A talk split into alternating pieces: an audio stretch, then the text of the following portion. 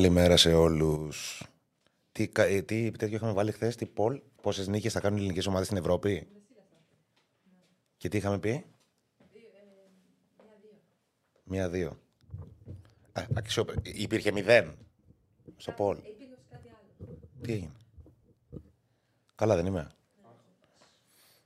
Ε, τι; Κάτι άλλο. Ε, ήρθε το κάτι άλλο. Και χαιρετίσματα. Κακή μέρα. Εγώ δεν έχω καλή εικόνα για όλα τα παιχνίδια, γιατί ήμουν στη Φιλαδέλφια χθες. Αλλά έχουμε πολύ καλή παρέα σήμερα που θα μας βοηθήσει σε λιγάκι. Θα έχουμε πολύ καλή παρέα.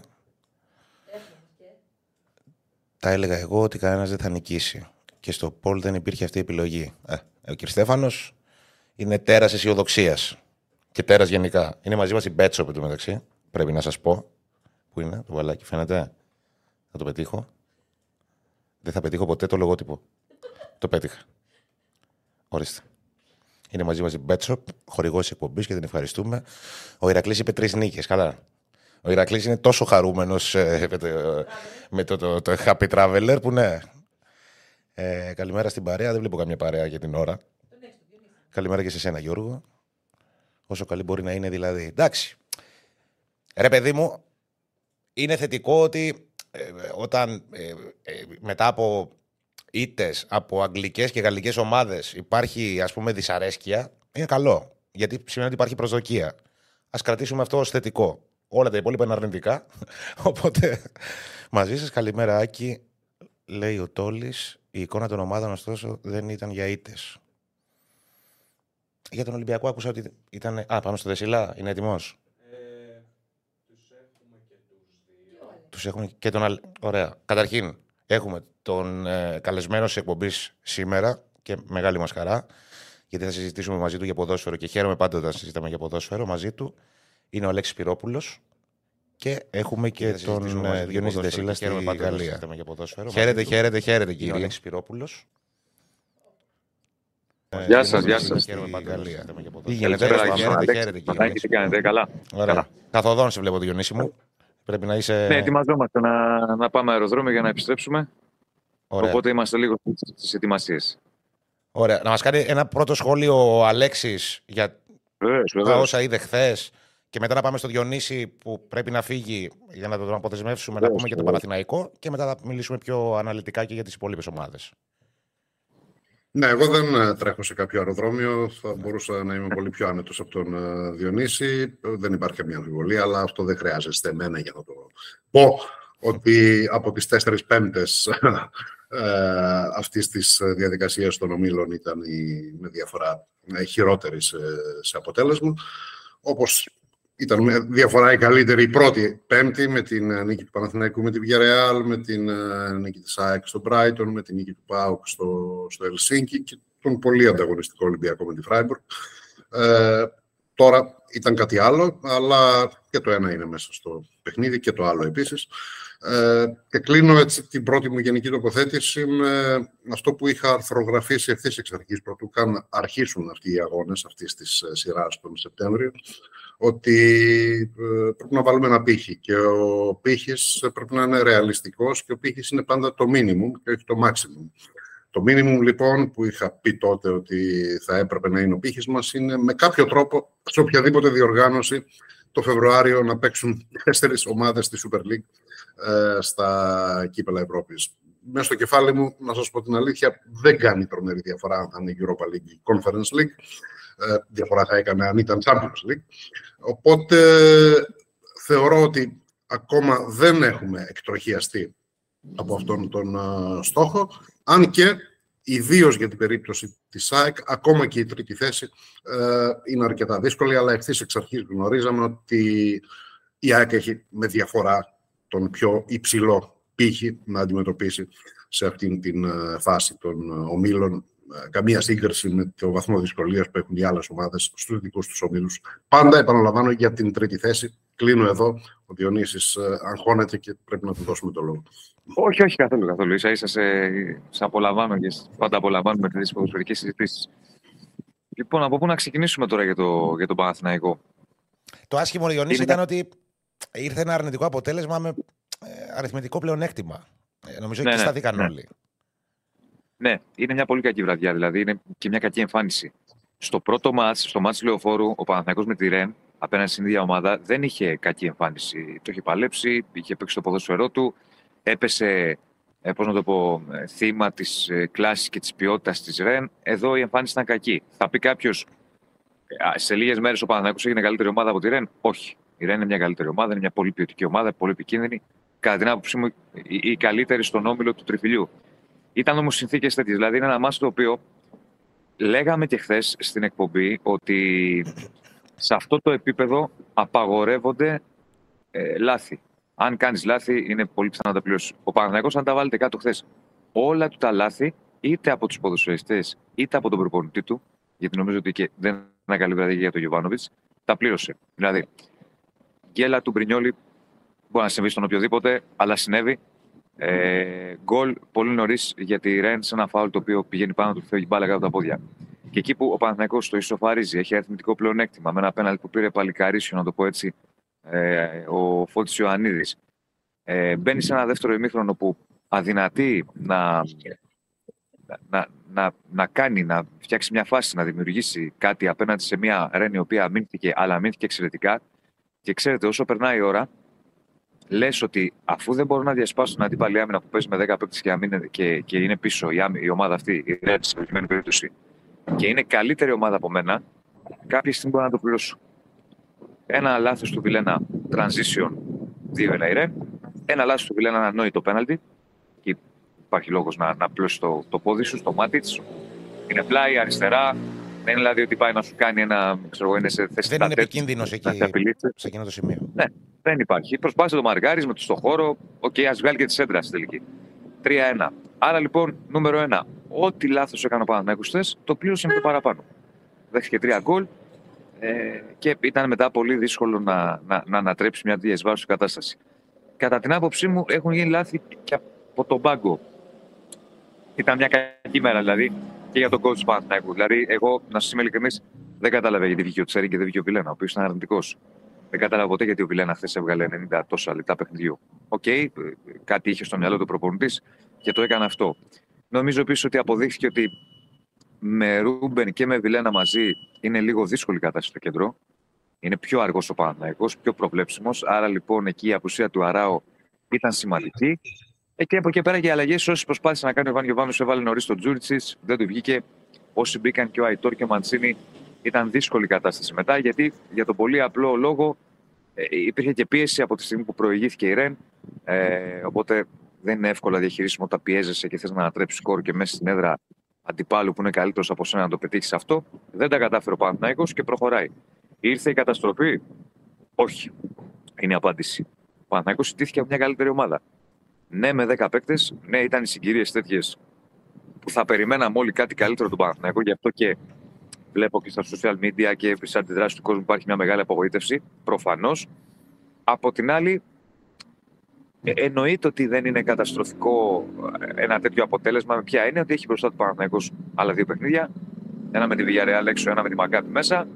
Και αν το πάμε σε έτσι ένα ρεαλιστικό πλάνο, αν θέλετε, επί της ουσίας παίζει ο Παναθηναϊκός με τη Μακάμπη την τρίτη θέση για το conference. Και την έχει στην έδρα του λεωφόρου τελευταία αγωνιστική. Κάπως έτσι δείχνει να πηγαίνει το έργο. Αν θέλετε την άποψή μου, όταν θέλεις να λες ότι επιστρέφω πάλι σιγά σιγά σταδιακά στην ευρωπαϊκή μου κανονικότητα, στη ζωή πρώτα περ, περπατάς, μαθαίνεις να περπατάς και μετά μαθαίνεις να τρέχεις. Άρα λοιπόν και ο Παναγιακός ευρωπαϊκά πρέπει να αρχίσει πάλι να μαθαίνει να περπατάει και μετά να τρέχει. Και θα δούμε αν θα τα καταφέρει πάλι να τρέξει όπως το παρελθόν αυτό, θα το δείξει στο μέλλον. Άρα ο ρεαλιστικός στόχος, και δεν το λέω τώρα που ιτήθηκε ο Παναγιακός Τυρέν, και από πριν το ίδιο πίστευα, είναι η τρίτη θέση στο Conference League. Σε οποιαδήποτε άλλη περίπτωση, και αν ο Παναγιώτης καταφέρει να κάνει το θαύμα και πάρει τη δεύτερη θέση, που είναι τρομερά δύσκολο, θα μιλάμε για την υπέρ, μια, μια πολύ μεγάλη υπέρβαση. Μην ξεχνάμε και σε τι όμιλο βρίσκεται η ομάδα του Ιβάν Γιοβάνοβιτ, έχοντας και Villarreal και Ρεν απέναντί της. Οπότε ε, ε, κάπως έτσι έχει η κατάσταση και θα πρέπει πλέον να, να, να γίνει αυτοκριτική, γιατί δεν ήταν καλή εμφάνιση και γενικώς ο Παναγιώτης στο τελευταίο διάστημα δεν έχει καλές εμφανίσεις. Θυμίζω ότι και με τη, σε άλλου τύπου παιχνίδι πρωταθλήματος και με τη Λαμία ο Παναθηναϊκός είχε προβλήματα, όπου γλίτωσε στο φινάλε. Άρα πρέπει να γίνει αυτοκριτική, να δούμε τι δεν πάει καλά το τελευταίο διάστημα, χωρίς καταστροφολογίες. Δεν, είναι, δηλαδή, δεν έχουμε φτάσει σε σημείο ότι περνάει πάνω μια κρίση. Ο Παναγιώτο νομίζω είναι πρώτος στο, στο πρωτάθλημα. Αλλά το τελευταίο διάστημα υπάρχουν θέματα ε, και ανασταλτικής φύσεως, αν θέλετε, και όχι μόνο. Χθες ο Παναθηναϊκός τα έβγαλε αυτά και όταν τα βγάζεις σε τέτοιο επίπεδο, ας είσαι με ένα παίκτη παραπάνω, θα το πληρώσεις. Νομίζω ότι κάπως έτσι πήγε το παιχνίδι σε συνδυασμό με το γεγονός ότι έλειψε η, η καλή απόφαση και η ταχύτητα στο διάστημα μέχρι να δεχθεί ο Παναθηναϊκός από την αποβολή της ΔΕΝ μέχρι να δεχθεί ο Παναθηναϊκός ε, το δεύτερο γκολ. Εκεί είχε μια κατοχή ανούσια, δεν μπορούσε με τίποτα να βγάλει φάση. Και ξαναλέω, όταν δεν το καταφέρει αυτό, ακόμη και αν παίζεις με 10 παίκτες μια ομάδα που είναι πολύ καλή και πολύ γρήγορη στο transition, είναι εξαιρετικό transition της ΡΕΝ, το πιθανότερο είναι να το πληρώσεις όπως και έγινε χθες. Όπως και έγινε χθες. Στο μεταξύ τρέχει ε, ένα poll ε, ναι. για το ποια από τις τρεις ομάδες ελληνικές που αγωνίζονται στο Europa League έχει τις περισσότερες πιθανότητες να προκριθεί στην επόμενη φάση του Europa League. Νομίζω ναι. ότι η ΑΕΚ και ο Παναθηναϊκός δεν μπορεί δεν είναι, ε, είναι πώς να το πω έχουν τις λιγότερες πιθανότητες. Έχει ξεκαθαρίσει ναι. ο στόχος ότι ναι. κεντράρουμε το conference και έχουν ξεκαθαρίσει και οι αντίπαλοι με τους οποίους θα παλέψουν. Η Μακάμπι Χάιφα. Θα το παλέψουν, εγώ πιστεύω. Οφείλεις, όταν είσαι μεγάλη ομάδα, οφείλεις να παλεύεις και να διεκδικήσεις κάθε πιθανότητα. Δεν το παρατάς. Αλλά είναι πολύ δύσκολο. Είναι πολύ δύσκολο. Είναι πολύ δύσκολο. Ναι. ναι, είναι πολύ δύσκολο. Τώρα, ε, να πω ότι η ομάδα επιστρέφει σήμερα, πρωινή προπόνηση εδώ στη Βρετάνη, ε, τρεις ώρα αναχώρηση για το, για, και επιστροφή για την Αθήνα. Το βάρος πέφτει στο πρωτάθλημα ξανά, υπάρχει το μάτς με την Κυψιά, εκεί θα πέσει το βάρος και μετά θα δει ο Παναθηναϊκός στα υπόλοιπα ευρωπαϊκά του παιχνίδια. Έχει έξω με τη Villarreal ένα μάτς, τρομερά δύσκολο, θα πρέπει όμως να διεκδικήσει ένα αποτέλεσμα και ξαναλέω μετά όλα δείχνουν ότι πάει για παιχνίδι τελικό για την ευρωπαϊκή του συνέχεια. Θα κρίνει την ευρωπαϊκή του συνέχεια με τη Μακάμπι Χάιφα στο απόστολο Νικολαίδης. Ε, εκεί φαίνεται ότι θα, θα κρυφθούν τα πάντα. Αναφέρομαι στο κόφερε, έτσι. Όπου νομίζω ότι είναι και καλύτερα. Ξαναλέω ότι δεν το λέω για να χρυσώσω το χάπι. Πάντα πρέπει να διεκδικείς όσες πιθανότητες έχεις. Είτε για πρώτη είτε για δεύτερη θέση. Αλλά επαναλαμβάνω και επιμένω ότι όταν επιστρέφεις μετά από πολύ καιρό στην Ευρώπη, η Ευρώπη έχει ξεχάσει εντός εισαγωγικών τον Παναθηναϊκό και ο Παναθηναϊκός έχει ξεχάσει πώς είναι να πέσει στην Ευρώπη, πρέπει να το πηγαίνεις βήμα. Okay. αν έχεις πιθανότητες να κάνεις κάτι διαφορετικό και κάτι καλύτερο, εννοείται πρέπει να τις εξαντλήσεις. Αλλά πρέπει να είσαι ρεαλιστής και να λες ότι πρώτος στόχο είναι αυτός και πάμε να δούμε αν καταφέρουμε το κάτι παραπάνω. Και νομίζω ότι έτσι το σκέφτηκαν και στον Παναθηναϊκό από την αρχή της ευρωπαϊκής τους περιπέτειας. Αλέξη, Παναθηναϊκός. Ναι, ε, είναι, είναι μια πολύ ενδιαφέρουσα ανάλυση, χθεσινή βραδιά για τον uh, Παναθηναϊκό. Εγώ είμαι απέναντι στο κλίμα απαξίωσης της συνολικής εμφάνισης ε, του Παναθηναϊκού. Για μένα ο Παναθηναϊκός το πρώτο ημίχρονο έχει κάνει ένα πολύ καλό παιχνίδι. Ε, είναι κυρίαρχος, ε, μπήκε πολύ καλά και πριν δεχθεί τον γκολ από το φάουλ στο ένα το λεπτό πόσο ήταν. Ε, συνέχισε καλά στο 11 εναντίον 11, δεν κινδύνευε καθόλου. Ε, είχε την μπάλα, είχε τον έλεγχο ε, και είχε μια ευθύς εξ αρχής στρατηγική ο προπονητής. Δεν ήθελε να ξαναδεί το τρελό, πολύ διασκεδαστικό για εμάς τους θέατες, παιχνίδι της Λεωφόρου Αλεξάνδρας. Ε, στη Λεωφόρου Αλεξάνδρας να θυμίσω ότι το παιχνίδι τελείωσε με 32 τελικές. 19 ε, ο Παναθηναϊκός, 13 η ε, ΡΕΝ, εξωφρενικός αριθμός. Ε, στρατηγικά το κατάφερε αυτό. Χθες το παιχνίδι είχε 10 συν 10 τελικές, 20 συνολικά. Και καταλάβαμε ότι ο Ιωβάνοβιτ θέλει να πάει σε, ένα, σε μια πιο control κατάσταση. Ευθύς εξ αρχής, όταν είδαμε όχι την ενδεκάδα, αλλά την διάταξή της στον αγωνιστικό χώρο, που ουσιαστικά έπαιξε ένα καθαρό 4-4-2, ε, με δεύτερο σεντερφόρ τον Τόνι Βιλιένα.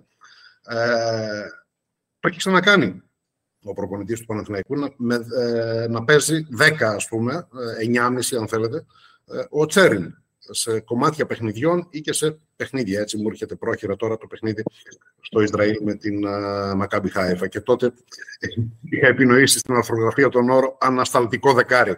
Ε, ήθελε να έχει ένα τέτοιο κοντρόλ στα πράγματα, ε, το οποίο κατά την άποψή μου και με βάση την εικόνα του παιχνιδιού στο 11 εναντίον 11, του βγήκε. Παναθηναϊκός ήλεγχε την κατάσταση. Ε, δεν ήταν καν ευκαιρία τον γκολ της Ρεν και δεν είχε ευκαιρία η πολύ καλά δουλεμένη ε, Ρεν. Πίεσε ψηλά, ε, η Ρεν έχει την αυτοπεποίθηση και την παιδεία για να προσπερνά με αυτοπεποίθηση αυτήν την ε, πίεση. Ε, το μάτς πήγαινε όπως το ήθελε ο Παναθηναϊκός. Ε, κάποια πράγματα που σημάδεψε πιθανόν να μην επιβεβαιώθηκαν από την πραγματική ζωή, αλλά άλλο είναι το σχέδιο που κάνεις από πριν και άλλο είναι το τι γίνεται μετά. Τι θέλω να πω. Κατάλαβα ότι για να βάλει τον Παλάσιο έξω αριστερά είχε σημαδέψει τον δεξιό μπακ της ε, Ρεν, ο οποίος είναι ένας ποδοσφαιριστής γεννημένος το 2002, 21 ετών. Σου λέει, μήπως τους τρυπήσω από εκεί. Ήταν πάρα πολύ καλός ο δεξιός μπακ της Ρεν και είναι ο βασικός λόγος για τον οποίο δεν επιβεβαιώθηκε αυτό το οποίο εν συνεχεία ο Γιωβάνοβιτς το εγκατέλειψε στην, ε, στην Ανάπαυλα. Ε, ή αυτό με τον, ε, τον Ιβιλιένα που έλεγα πριν, κάποιες φορές που έπρεπε να παίξει στη φάση επίθεσης σαν δεύτερο σεντερφόρ, ε, ήταν φανερό ότι δεν βολευόταν να παίζει με πλάτη. Ε, γιατί δεν είναι το παιχνίδι του αυτό να παίζει με, με πλάτη. Και αυτό το, το εγκατέλειψε ο προπονητής στην ε, ανάπαυλα. Απ' την άλλη, είχε αυτό το, το grader, αυτόν τον unplayable, αυτόν τον άπεχτο center τον, τον Ιωαννίδη, ο οποίος ε, στον ένα center back ε, του πήρε το πέναλτι και την κόκκινη κάρτα, αργότερα στον άλλο center back του πήρε την κίτρινη κάρτα. Ε, Γενικώς κάνει ό,τι θέλει, παίζει όπως θέλει, είτε ο αντίπαλός του είναι ο Γου της Ρεν, είτε ο αντίπαλός του είναι ο Φαν Ντάικ της Εθνικής Ολλανδίας. Είναι σε ένα τρομερό mood και είναι μια επίθεση, θα έλεγα, από μόνος του. Πάντα πρέπει να κοιτάζουμε και την άλλη ομάδα. Πράγματι, χθες ο Παναθηναϊκός από τους στόπερ, από τους εξτρέμ, συγγνώμη, δεν πήρε κάτι. Ούτε ο Παλάσιος ήταν καλός, ούτε ο Μπερνάρ ήταν καλός, ούτε αυτοί που ήρθαν μετά, ο Μανσίνη και ο ε, Κανταλαπιέδρα στις θέσεις τους, ε, ήταν καλοί. Γιατί όμως, Γιατί ήταν θαυμάσιοι η πλάγη μπακ της Ρεν, πρώτον, και δεύτερον, και οι δύο, και ο δεξιός και ο αριστερός, ε, είχαν 9 φορές στις 10 διπλές καλύψεις από τον ακραίο ε, χαφ. Οπότε ήταν αντικειμενικά δύσκολο.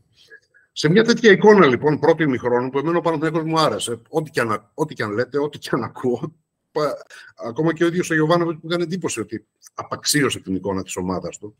Έβγαλε μια δυσφορία, μια δυσαρέσκεια στις ε, δηλώσεις. Για μένα ο Παναθηναϊκός το πρώτο ημίχρονο έχει παίξει πάρα πολύ καλά για εκτός έδρας ευρωπαϊκό παιχνίδι με την καλύτερη αντικειμενικά ομάδα του ομίλου. Έρχεται η στιγμή της μεγάλης απόφασης στο ημίχρονο. Τι κάνω με το ματ στο 1-1 και με αριθμητικό πλεονέκτημα. Ρισκάρω, δεν ρισκάρω. Εκεί υπάρχει η στιγμή που αποφασίζεις.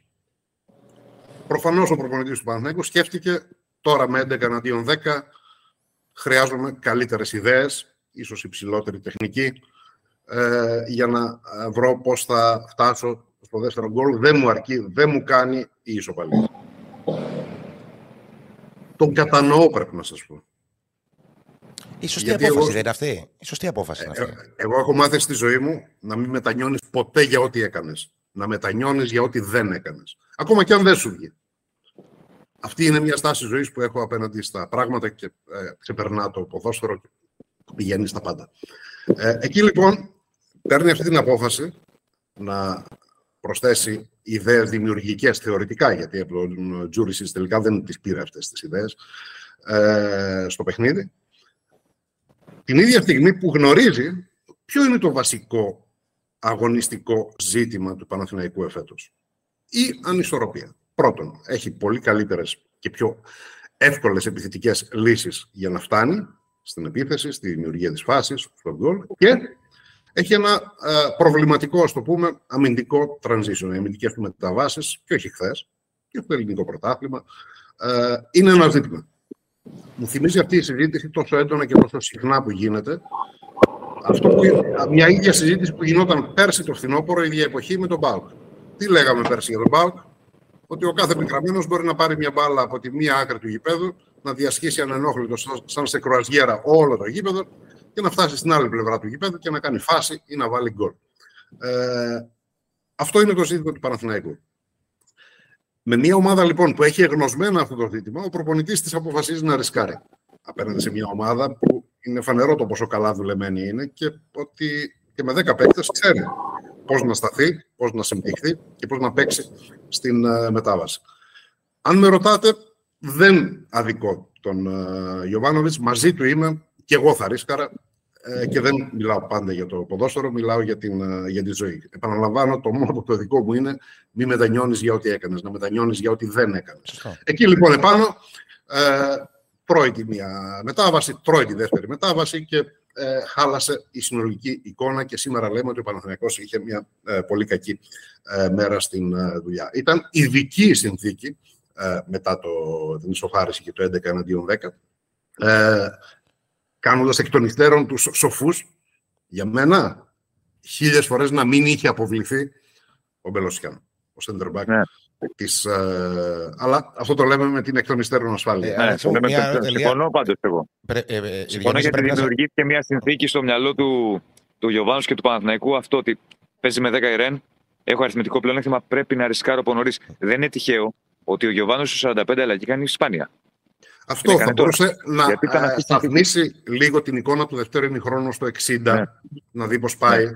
Αλλά επαναλαμβάνω, δεν τον αδικό. Ε, να θυμίσω ναι, επίσης ότι, εμείς, ε, στο, στο, στο επίσης ότι ε, εκτός από το πέναλτι και την αποβολή, έχει χάσει εξαιτίας της αποβολής, με θυσία, τον καλύτερό της επιθετικό Ιρέν, τον Καλιμουέντο, ε, ο οποίος αντικαταστάθηκε για να μπει ο ακραίος αριστερός ε, τρουφέρα. Και να πάει ο αριστερός μπακ να παίξει τον αριστερό στόπερ, ένας πάρα πολύ καλός παίκτης, ο Τεάτ, που γι' αυτό άλλωστε παίζει και στην Εθνική Βελγίου, γιατί είναι πολύ καλός παίκτης.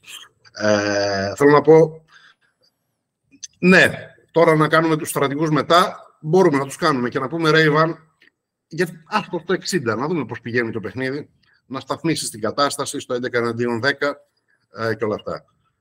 Τι να κάνουμε, έτσι αποφάσισε ρισκάρεις, άλλες φορές νικάς, άλλες φορές ε, δοκιμάζεις την, την ήττα. Αυτή είναι η συνολική εικόνα που έχω για το παιχνίδι.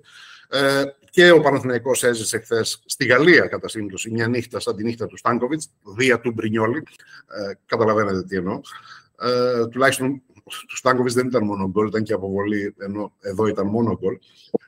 Ε, και μπορώ να μιλήσω και για ένα σοβαρό λάθος ανευθυνότητας του Μλαντένοβιτς σε εκείνη τη φάση. Να θυμίσω ότι είναι 10 μέτρα έξω από την περιοχή του Παναθηναϊκού, στο πλάι, και φέρνει την μπάλα για, για κανένα λόγο μέσα. Ιστορικά. Με μια παράλληλη πάσα, 10 μέτρα έξω από την περιοχή. Εκεί κάνει το φάουλο Τσέριν και από το φάουλ ε, μπαίνει το γκολ. Και αυτά συμβαίνουν, όπως αυτό που συνέβη στον ε, Μπρινιόλη. Είναι ποδόσφαιρο, ζούμε με τα λάθη των ποδοσφαιριστών και των ε, προπονητών. Είπατε για το πέναλτι που γιατί δεν να μου υπήρχε... εκεί, ρε παιδί μου, εκείνη τη μέρα, ξέρεις. Είπατε για το πέναλτι που δεν υπήρχε λόγος να το κάνει ο παίκτης του Παναθηναϊκού στον Μάτιτς. Ναι. Υπήρχε κανένας λόγος να κάνει ο παίκτης της ΡΕΝ το πέναλτι στη λεωφόρο Αλεξάνδρα στον Παλάσιος; Αλέξη, άντε εκεί πες. Το κάνει από ενστικτωδώς γιατί πάει ένα πλασάριο ο Ιωαννίδης είναι μπροστά του η εστία, ας πούμε. OK, okay, το καταλαβαίνω πώς το λες, αλλά πες ότι αν είναι μπροστά του εστία, ενστικτωδώς να τον τραβήξω, να, να μην πλασάρει. Όχι, δεν δε κατάλαβα. Ε, ε, λέω για το πέναλτι που έκανε η Ρέμι στη λεωφόρο Αλεξάνδρας. Στο Παλάσιος. Όχι, κανένας. Έχεις δίκιο. Ναι, ναι, ναι, να, δίκιο. να χτυπήσει το πόδι του Παλάσιος. Έχεις δίκιο, έχεις δίκιο. Νόμιζα το πέναλτι. Δεν υπήρχε κάποιος λόγος. Τι να κάνουμε, του συμβαίνουν αυτά στο ποδόσφαιρο. Ναι, ναι, ναι, ναι. Χωρίς κανένα λόγο, χτυπάς το πόδι του αντιπάλου σου μέσα στην περιοχή. OK. Okay. Δεν είναι η πρώτη φορά, δεν είναι η τελευταία. Όσο άδοξο ήταν εκείνο το γκολ, αν το δεις από την οπτική γωνία της Ρεν, έτσι, στο έτσι. Τι έκανα, σου λέει η Ρεν, σου λέει τι έκανε και ο Παναθηναϊκός τώρα. Ε, και ο Παναθηναϊκός το ίδιο. Τώρα για το πέναλτι που κέρδισε χθες ο Ιωαννίδης, τα πέναλτι από αυτό και κόκκινη κάρτα δεν γίνεται. Ε, και ξαναλέω, έχουμε ε, στην Ελλάδα έναν ποδοσφαιριστή, ο οποίος το Γενάρη θα γίνει 24 ετών, στη θέση που κάποτε πιστεύαμε ότι δεν θα βγάλουμε ποτέ ποδοσφαιριστές, γιατί βγάζαμε σε back και εκτάρια ε, και λέγαμε ότι δεκάρια και εννιάρια δεν θα βγάλουμε. Και δεν είναι ότι είναι αυτός που είναι, είναι ότι βλέπεις επάνω του, και αυτό είναι το πολύ ικανοποιητικό, την φυσιολογική, όχι την απότομη, όχι την ανώμαλη εξέλιξη μιας ολόκληρης τετραετίας ε, που βρίσκεται στον Παναθηναϊκό, γιατί ο Παναθηναϊκός τον απέκτησε σε ηλικία 20 ετών. Ε, και σήμερα είναι, νομίζω, με αρκετή απόσταση από τον δεύτερο, ο κορυφαίος Έλληνας Σεντρεφόρ. Σίγουρα. Σίγουρα. Αλήθεια, αλήθεια. Και, και προσωπικότητα που, που δεν έχουν ε, συνήθως οι σύγχρονοι Έλληνες. Υστερούν σε προσωπικότητα σε σχέση με τους Να σας πω κάτι, επειδή εγώ τον ζω από πολύ κοντά λόγω του, του ρεπορτάζ των αποστολών, ταξίδια κτλ. Από πέρυσι μου δείχνε την εντύπωση ο Ιωαννίδης πέρα από την εξέλιξη στην ποδοσφαιρική καθαρά, αγωνιστική και νομίζω ότι έχει να εξελιχθεί κι άλλο. Αυτό που είπε ο Άκης σε θέμα προσωπικότητας αν τον ζεις στον παίκτη, ξαναλέω και εκτός γηπέδου, καθημερινότητα της ομάδας, στα αποδητήρια, στο, στα, στα ταξίδια, στα αεροπλάνα κτλ. Το καταλαβαίνεις. Από πέρυσι άρχισε να βγάζει μια φυσιογνωμία, να αρχίσει, αρχίσει σιγά σιγά να ψήνεται και να αποκτά μια προσωπικότητα που τίνει να, να πάει προς την ηγετική. Δηλαδή, εγώ θεωρώ ότι σε δύο χρόνια, καλά να είναι το παιδί, αν δεν πάει κάπου και είναι στον Παναθηναϊκό, δεν ξέρω τι θα γίνει στο μέλλον, θα είναι ο επόμενος αρχηγός του Παναθηναϊκού. Γιατί βγάζει σιγά σιγά πέρα τα ποδοσφαιρικά του χαρίσματα και αρετές και μια ηγετική φυσιογνωμία. Και αυτό είναι ε, πάρα πολύ καλό και για τον ίδιο και για τον Παναθηναϊκό και το ελληνικό ποδόσφαιρο γενικά. Μίλησα προηγουμένως για μια φυσιολογική και όχι ανώμαλη εξέλιξη του Ιωαννίδη. Υπάρχει κάτι ανώμαλο επάνω του. Αυτή η υπερφυσική αισιοδοξία του. Ε, ναι, ναι. Αυτόν, αν παίξει τελικό Champions League Manchester City Παναθηναϊκός και το ρωτήσεις στην παραμονή του αγώνα, Φώτη, τι, τι βλέπει να γίνεται αύριο; Έλα μπορεί να τους κερδίσουμε. Ναι, ναι, έτσι. έτσι. Είναι αυτό. Ε, έχει έτσι. Και αυτό, αυτό τον οδηγεί, Αλέξη. Είναι προσώνα αυτό. Θα στήσω την μπάλα στο βελοντρόμ, θα γιουχάρει όλο το γήπεδο, θα καίει η μπάλα μια... από εκτέλεση πέναλτη. Από εκτέλεση πέναλτη. Κάπως ε, έτσι. Βλέπουμε ξένους παίκτες ακριβοπληρωμένους που τρέμουν να εκτελέσουν ένα τόσο καθοριστικό κομβικό πέναλτι με την μπάλα τόσο καυτή. Και πάει και Α, έχει πάντα την ίδια τάση. Αν θυμάστε κάπως έτσι, στο, στο, δηλαδή ότι δεν ένιωθε, δεν ένιωθε με την έννοια ότι είτε έπαιζε τελικό Champions League, ας πούμε, είτε έπαιζε Ολυμπιακός Λεβαδιακός, λέω ένα παράδειγμα, είτε έβαζε γκολ στο 90 στη λεωφόρο, ήταν ο Μήτρο. Σε, ναι. Ποδοσφαιρικά όχι ίδιος, αλλά σε επίπεδο, πώς να το πω, ναι, ναι. μυαλού και νοοτροπίας. Άγνοια κινδύνου. Ναι, ναι. Άγνοια κινδύνου. Ναι. Αυτό. Ναι. Ο Μήτρογλου είχε κάτι άλλο. Πρέπει είχε, δεν είχε επαφή με την πραγματικότητα. Οπότε ήταν πολύ καλό. ήταν πάρα πολύ καλό. Ήταν, είναι προσώνα αυτό για τον αθλητή. Νικήσαμε στα Παράζ την uh, Ρουμανία με δύο δικά του γκολ 3-1 στο Καραϊσκάκι καθοδόν για τη Βραζιλία για το παγκόσμιο κύπελο του 2014 και μετά το παιχνίδι ε, είπε είμαστε πολύ χαρούμενοι που πήραμε τους τρεις βαθμούς. Εντάξει, δεν ήταν τρεις βαθμοί, ήταν νοκάου το παιχνίδι. ε, και στο ταξίδι μετά από τρεις μέρες καθοδόν για το Βουκουρέστι που θα γινόταν η Ρεβάνς, τον έπιασε ο Καραγκούνης και του λέει ε, Κώστα, είναι νοκάουτ. Ε, δεν, δεν παίρνουμε βαθμούς εδώ πέρα. ε, για να τον βάλει σε μια πραγματικότητα στην οποία δεν ενδιέφερε καν τον Κώστα. Τον Κώστα τον ενδιέφερε να μπει να παίξει και να βάλει γκολ. Ε, ναι, ναι, ναι, ναι.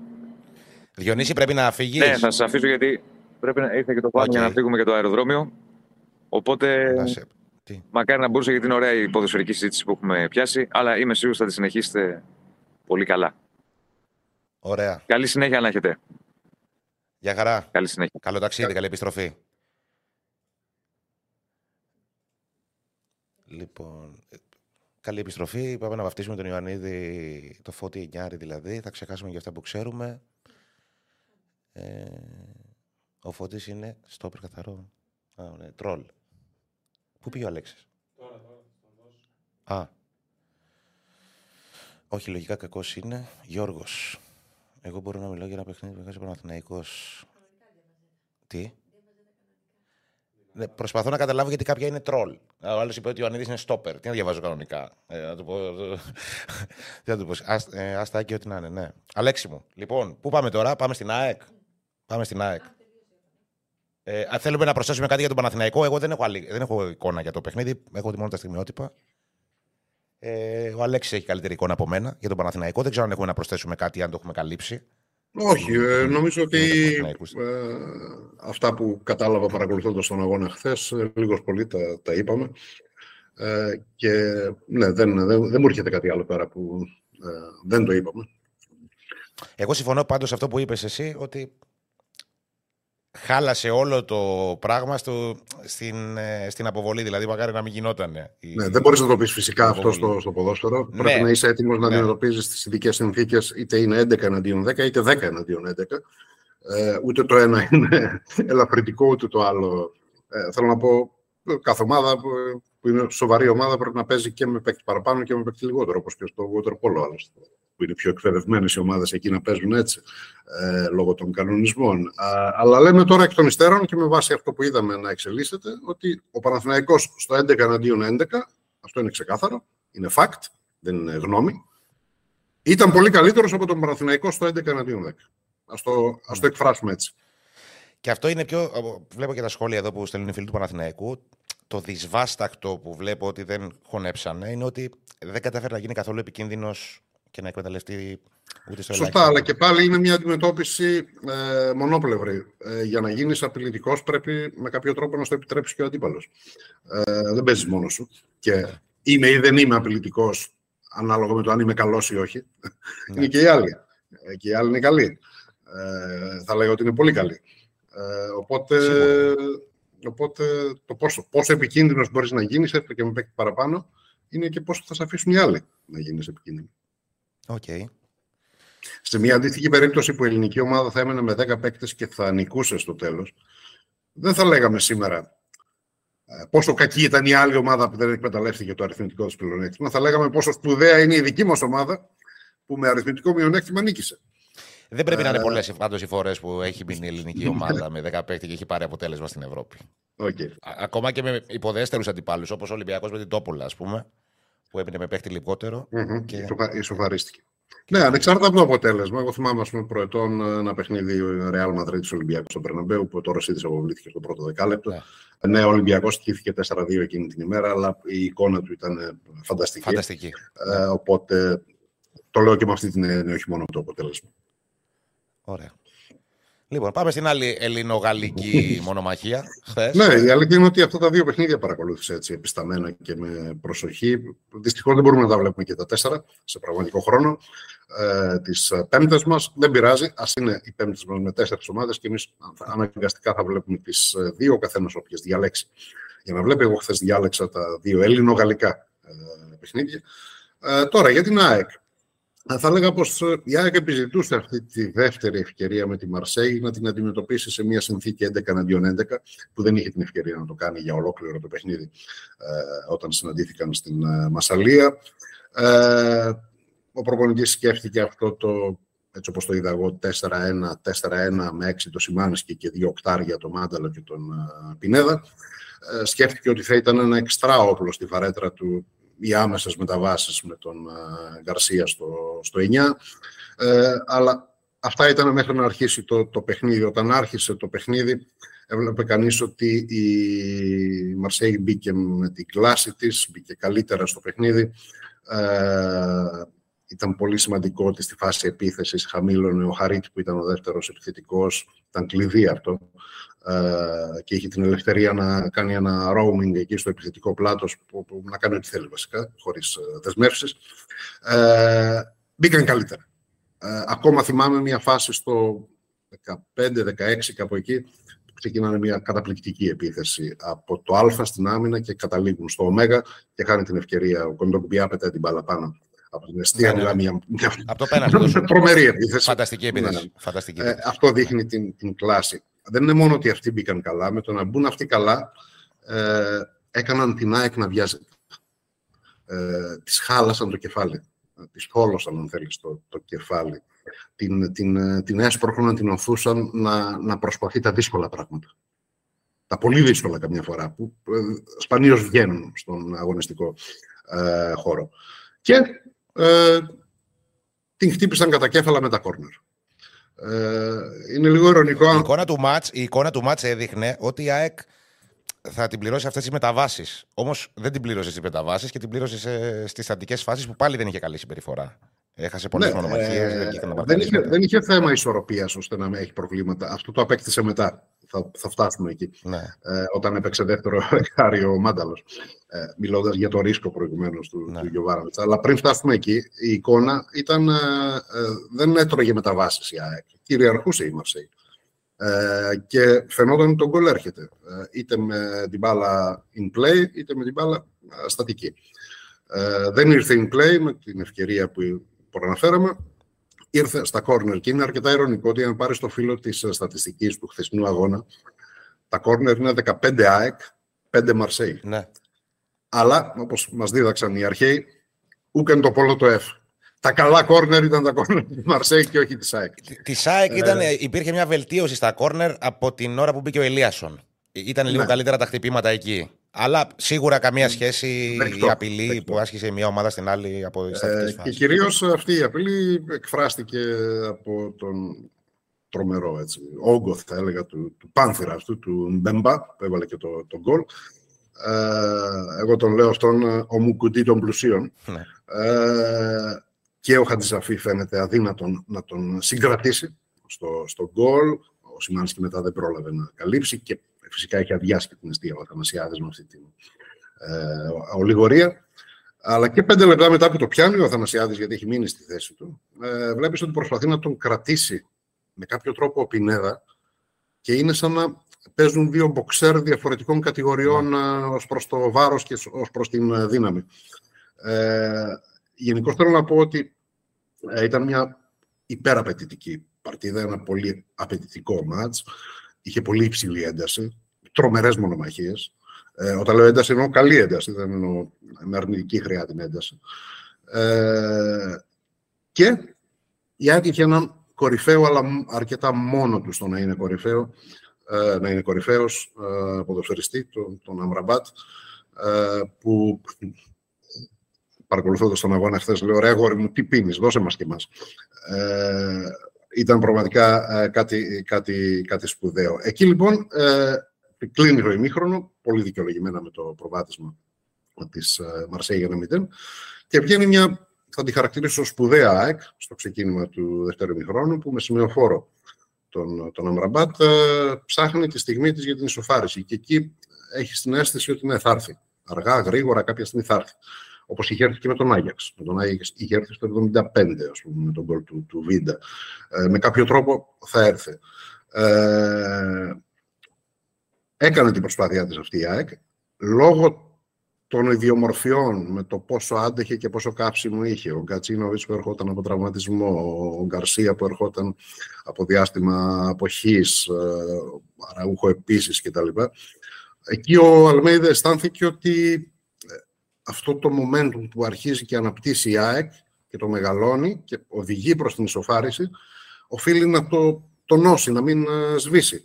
Γιατί αισθάνθηκε ότι θα σβήσει από το 60 και μετά κρατώντας αυτούς τους παίκτες ε, μέσα, οι οποίοι πιθανόν δεν είχαν άλλη ε, αντοχή να συνεχίσουν ας πούμε, σε αυτό το επίπεδο. Και εκεί κάνει αυτή την ε, αλλαγή πιστεύοντας ότι θα πάρει πράγματα. Πάντα όταν ο προπονητής κάνει αλλαγή πιστεύει ότι θα πάρει κάποια πράγματα από τους ποδοσφαιριστές που φέρνει μέσα. Και εκεί πήρε το ρίσκο, ήταν η στιγμή Γιωβάνοβιτς. Ο Γιωβάνοβιτς την αντιμετώπισε στην Ανάπαυλα.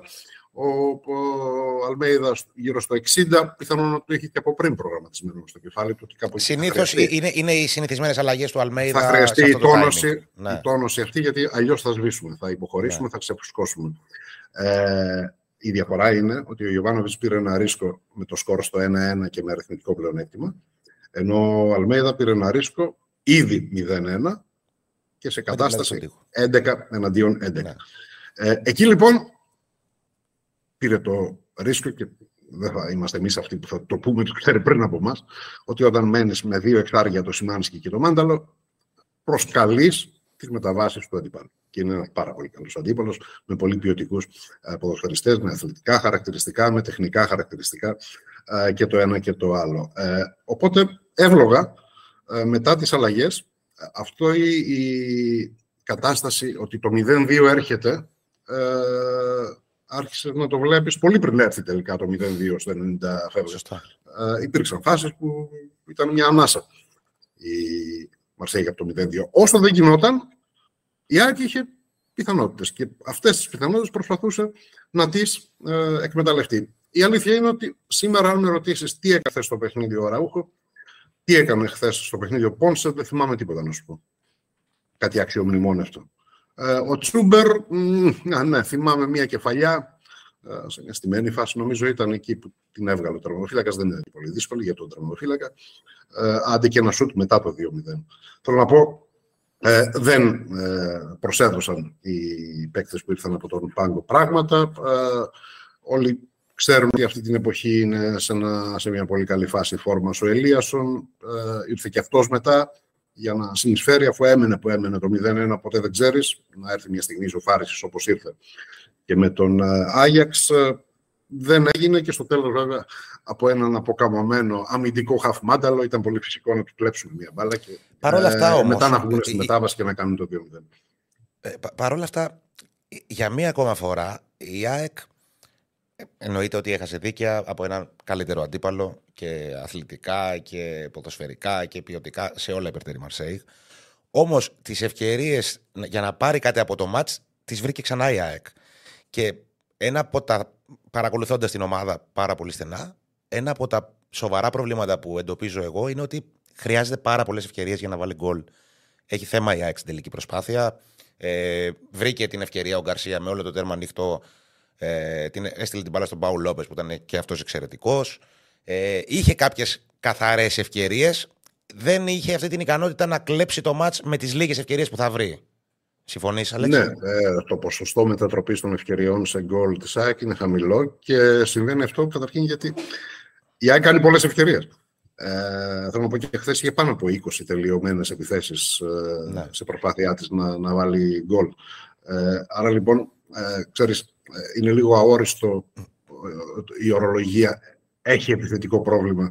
Τι εννοούμε έχει επιθετικό πρόβλημα, στη δημιουργία ή στην εκτέλεση; Στην εκτέλεση. Γιατί και, γιατί και το ένα είναι επιθετικό. Στη δημιουργία δεν έχει καθόλου πρόβλημα. σα ίσα το... δημιουργεί πάρα πολύ. Και το άλλο είναι επιθετικό. Ε, ο Άμραμπατ που αναφερθήκαμε προηγουμένως, ε, σε εκείνη τη φάση στρώνει όλο το τραπέζι στον Γκαρσία και του λέει: Άντε πήγαινε να δοκταστεί. Σωστά. Ε, αλλά ο Γκαρσία, άλλη μια φορά, εγώ το είχα επισημάνει στην ορθογραφία στο site μου ε, μετά την Αμβέρσα ε, και μετά τον Brighton. Ε, στο ένα κόστησε με μία πρόκριση σε όμιλο Champions League. Ε, στον Brighton δεν κόστησε, η ΑΕΚ κατάφερε και βρήκε τον τρόπο να πάρει το, το παιχνίδι. Ε, άλλη μια φορά χθες ε, ο Γκαρσία ε, δεν κατάφερε να κάνει το στοιχειώδες του εκτελεστή. Ποιο είναι το στοιχειώδες του εκτελεστή, να στείλει την μπάλα όσο πιο μακριά γίνεται από τον τερματοφύλακα. Ε, την έστειλε πάνω στον τερματοφύλακα. Το έχει ξανακάνει. Ε, άλλες φορές βγάζοντας την μπάλα έξω και άλλες φορές την μπάλα πάνω στον τερματοφύλακα.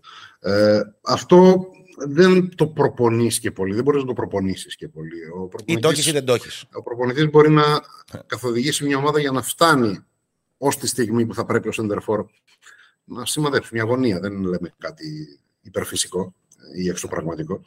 Ε, να, μην, να μην στείλει την μπάλα πάνω στον τερματοφύλακα.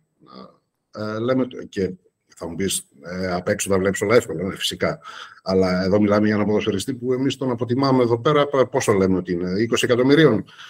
20 ε, εκατομμύρια αρνήθηκε η ΑΕΚ την πρόταση. Η ΑΕΚ ναι. γύρω, γύρω στα 30. Ναι, άμα λέμε λοιπόν ότι αυτός ο ποδοσφαιριστής κάνει 30 εκατομμύρια, ε, πρέπει να μπορεί να στείλει την μπάλα λίγο μακριά από τον Ε, απλό είναι. Ναι. Δεν είναι ότι εμείς. Υπάρχει και άλλη άποψη που λέει ότι ε, αν με αυτά τα προσόντα που έχει ο Γκαρσία είχε και τον γκολ, δεν θα παίρνει δεν θα, θα, θα, θα έκανε 60. Εγώ τον αξιολογώ έτσι, ως ένα ποδοσφαιριστή ναι. πολύ υψηλής uh, market value που λένε ναι. τώρα στη, στη μόδα η φράση. Ε, και υπό αυτή την έννοια, αν ήταν ένας ε, ο Φανβέρτ, ε, δεν θα ήμουν τόσο αυστηρός αν θέλεις. Ε, αλλά ο καθένας αξιολογείται ανάλογα με το τι απαιτήσεις και προσδοκίες υπάρχουν από αυτόν και ποια είναι και τα χαρακτηριστικά του και οι ικανότητές του για να υπάρχουν αυτές οι προσδοκίες. Ναι. Το πολύ θετικό του είναι ότι έχει κάποια προσόντα που τον ευνοούν στο να δημιουργηθούν κάποιες προποθέσει απειλής που δεν θα μπορούσε με κανέναν άλλο να δημιουργηθούν. Δηλαδή και το ξεπέταγμά του στο, στο χώρο και αυτό το άλμα που έχει που πηδάει στο Θεό ε, είναι πολύ μεγάλα συν ας πούμε, για ένα ποδοσφαιριστή εν έτη 2023. Όμως στην εκτέλεση, όπως και να το δούμε, παρότι και πέρσι ήταν ο πρώτος κόρερ της ΑΕΚ δεν ήταν πρώτος με πολλά γκολ, ήταν γύρω στα 15 γκολ είχε βάλει. Ε, Ικανοποιητικός αριθμός. Όμως δεν είναι ο, ο center for εκτελεστής σε καμία περίπτωση και κάποιες φορές γίνεται και εξόφθαλμο αυτό. Όπως αυτό που είπες και εσύ για χθες πολύ σωστά. Είχε όλο το τέρμα μπροστά και έστειλε την μπάλα στον, στον τερματοφύλακα. Και δεν ήταν μόνο χθες, ήταν με την Adverb, ήταν στη λεωφόρο με τον Παραθυναϊκό δύο φορές. Ποια, είναι η, ε... ποια είναι η αδυναμία, η μεγάλη αδυναμία της φανταστικής ιδέας του Αλμέιδα για το ποδόσφαιρο της πρότασης του Αλμέιδα για το ποδόσφαιρο, ότι αυτό που είδαμε πέρσι και το εκτιμήσαμε, κάποιοι το αγαπήσαμε, το συμπαθήσαμε πολύ, θέλαμε να το βλέπουμε, ε, εξυπηρετείται μόνο από τον Λιβάη Γκαρσία και τον Σέρχιο Αραούχο. Δίχως αυτούς είναι πάρα πολύ δύσκολο να υποστηρίξεις αυτή την ιδέα. Ε, θεωρείς ότι ο Πόνσε ε, δεν μπορεί να μπει σε αυτό το κάδρο και να γίνει χρήσιμο; Ο Πόνσε είναι ένας... Γιατί είναι, είναι πιο εκτελεστής ο Πόνσε σε σχέση και με τους δύο. Ο Πόνσε είναι ένας συμβατικός, να το πω έτσι, ε, Σέντερφορ. Καλός. Συμβατικός. Ναι. Ο Γαρσία, εσύ είπες προηγουμένως τα χαρακτηριστικά του και τις ικανότητές του, ε, είναι κάτι άλλο. Και για να παίξει η ΑΕΚ και να υποστηρίξει στον αγωνιστικό χώρο την ιδέα του προπονητή της, ε, την οποία κατάφερε και την υποστήριξε καταπληκτικά πέρυσι. Ε, θέλει αυτό. Θέλει έναν αραούχο να προσάρει χωρίς αύριο, σαν να είναι το τελευταίο μάτι της καριέρας του, και έναν ε, Γαρσία να κάνει αυτά τα πράγματα. Δίχως αυτούς θα είναι μια καλή ομάδα, η οποία θα δημιουργεί και θα έχει ένα συγκεκριμένο ποσοστό μετατροπής της δημιουργίας της σε, σε ουσία, δηλαδή. Σε γκολ. Συμφωνώ. Όποιος ε, βλέπει την ΑΕΚ από πέρσι μέχρι φέτος, νομίζω ότι αντιλαμβάνεται ότι αυτοί είναι οι βασικοί πυλώνες όλου του σχέδιου. Λοιπόν, τι λέγαμε τώρα; Ε, ναι, εντάξει, για την ε, αλλαγή της ΑΕΚ ε, όταν λείπουν ο Καρσία και ο Ραούχο, συμφωνούμε. Αλέξη, πώς το βλέπεις με, το, με τον Όμιλο πλέον, πιθανότητες πρόκρισης. Εγώ το βλέπω ότι είναι δύσκολο το εγχείρημα ακόμα και τη τρίτη θέση πλέον για την ΑΕΚ και πρέπει να αποφευχθεί. Το, το ιδανικό θα ήταν, ας πούμε, να αποφύγει η ΑΕΚ το ενδεχόμενο να πάει να παίξει ένα τελικό τρίτης θέσης μέσα στο Άμστερνταμ. Όσο κακός και να είναι ο Άγιαξ, είναι ο Άγιαξ, είναι ένα τεράστιο μπραντ. Και παίζει ρόλο και η φανέλα σε αυτέ τι Εδώ η συζήτηση γίνεται για το πόσο κακή είναι η Μαρσέη. Αλλά εγώ δεν είδα κάποια κακή Μαρσέη. Ε, άλλο τι κάνει στο πρωτάθλημά της και δεν μας αφορά και ιδιαίτερα. Αυτό ας το αναλύσουν οι συνάδελφοί μας ε, στη, στη Μασαλία. Δεν αφορά ιδιαίτερα εμάς. Ναι. ναι. Στο ε, muchachosdemarseille.fr Λοιπόν, ε, ακόμα και ο Άγιαξ που είδα εγώ στην Φιλαδέλφια δεν ήταν μια ομάδα σε κρίση αγωνιστική εκείνη την ημέρα. Συμφωνούμε. Εκείνη την ημέρα δεν ήταν καθόλου, μα καθόλου, μια κακή ομάδα. Ε, Ευθύς εξ αρχής ε, γνωρίζαμε ότι, το είπα και στην πρώτη έτσι, επαφή μας σήμερα, ότι ο όμιλος της ΑΕΚ είναι δύσκολος σε σχέση με τους άλλους, ακόμα και για την ε, τρίτη θέση. Ε, αλλά με βάση αυτό που ανέφερα με το που μπήκα στη, στην παρέα των Μουτσάτσος ότι πρωτού κάνω αρχίσει το πρώτο παιχνίδι, η πρώτη αγωνιστική των ομίλων, ε, εγώ θα ήμουν πολύ ευχαριστημένος ε, με τις τρίτες θέσεις του Παναθηναϊκού του Ολυμπιακού και της και με τη δεύτερη του ΠΑΟ, ε, ως μίνιμουμ ε, στόχο. Ακόμα είναι εκεί ε, και ας αφήσουμε τη ζωή να απαντήσει, γιατί τώρα το πιο εύκολο στο καφενέ είναι να κάνουμε υπολογισμούς, εκεί θα χάσει, εκεί ο άλλος θα νικήσει εκεί θα γίνει, εκεί θα δείξει και όλα αυτά. Ε, ας αφήσουμε τη, τη ζωή να απαντήσει. Ε, είναι φανερό, ο κόσμος δεν χρειάζεται εμάς για να το, το δείξουμε, το βλέπει και μόνος του, ότι αυτή τη στιγμή και για τον Παναθηναϊκό και για τον Ολυμπιακό και για την ΑΕΚ, ε, ο ρεαλισμός λέει ε, τρίτη θέση. Ε, πάντως, ε, πώς να σου πω, πάντα πρέπει να, να βλέπεις από πού ξεκινάς και ποιος είσαι σε αυτή τη ζωή και ποιοι είναι και οι άλλοι. Ε, εγώ βλέπω μια απογοήτευση. Το βλέπω και σε όλες τις ομάδες, ειδικά στην ΑΕΚ όμως, που την παρακολουθώ και με το ρεπορτάζ. Ξεχνάει ο κόσμος ότι η ΑΕΚ είναι μια ομάδα που δεν είχε καθόλου. είχε παύλα στις προηγούμενες σεζόν της. Ε, δεν, υπήρχε καν, ε, δεν είχε καν ευρωπαϊκή παρουσία. Και την τελευταία φορά που είχε ευρωπαϊκή παρουσία σε φάση ομίλων, ε, βαριά ήταν από την Μπράγκα, βαριά ήταν από τη Ζόρια Ουκρανίας, δεν κατέβηκε καν ε, με τη Λέστερ. Θέλω να πω ότι είναι ένα πρώτο βήμα το γεγονός ότι δημιουργήθηκε αυτή η προσδοκία και είδαμε την ΑΕΚ να μπορεί να είναι ανταγωνιστική σε ένα βαθμό παρότι σίγουρα της λείπει κάτι για να πάρει και αποτελέσματα απέναντι σε ομάδες όπως η Μαρσέιγ, ο Άγιαξ. Απέναντι στην Brighton το πήρε. OK. Okay. Ε, της λείπουν πράγματα, όμως είναι ένα πολύ σημαντικό ε, βήμα το γεγονός ότι υπάρχει απογοήτευση που έχασε η ΑΕΚ από τη Μαρσέη, που δεν κατάφερε να πάρει κάτι ας πούμε, στο Βελοντρόμ. Είναι, ε, είναι ένα πρώτο βήμα επιστροφή σε μια κανονικότητα που πρέπει να είναι τόσο η ΑΕΚ όσο και οι υπόλοιπες ελληνικές ομάδες. Λίγος πολύ ακριβώς με τα ίδια λόγια θα μπορούσε κανείς να σε μαγνητοφωνήσει και να το βάλει να ξαναπέξει και να αφορά τον Παναθηναϊκό. Ε, όλο ναι. αυτό που, που λες, γιατί και ο Παναθηναϊκός ήταν απόν πολλά χρόνια από την Ευρώπη. Από την ΑΕΚ το τελευταίο που θυμάμαι σε αξιομνημόνευτο στην Ευρώπη ήταν ε, τα παιχνίδια με την Δυνάμο Κιέβου, τα οποία ε, πόσο είναι, 4-5 χρόνια από τότε έχουν περάσει. Το 17-18, 5 ε, χρόνια. Ναι. Μπορεί και παραπάνω, ναι.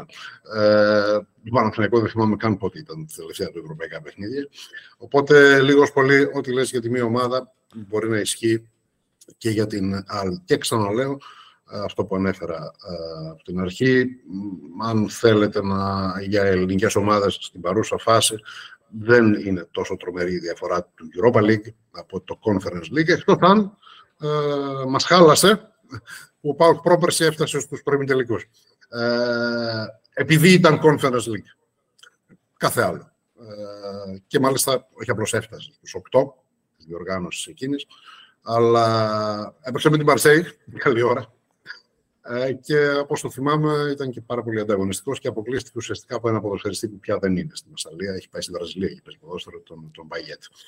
Ε, θέλω να πω, άσχημα θα είναι αν ξαναδούμε, δεν λέω δύο, μία από τις τέσσερις ομάδες να φτάνει φέτος στους οκτώ ε, του Conference League παίζουν, ας πούμε, μικρές ομάδες στα δικά μας μάτια, μικρές.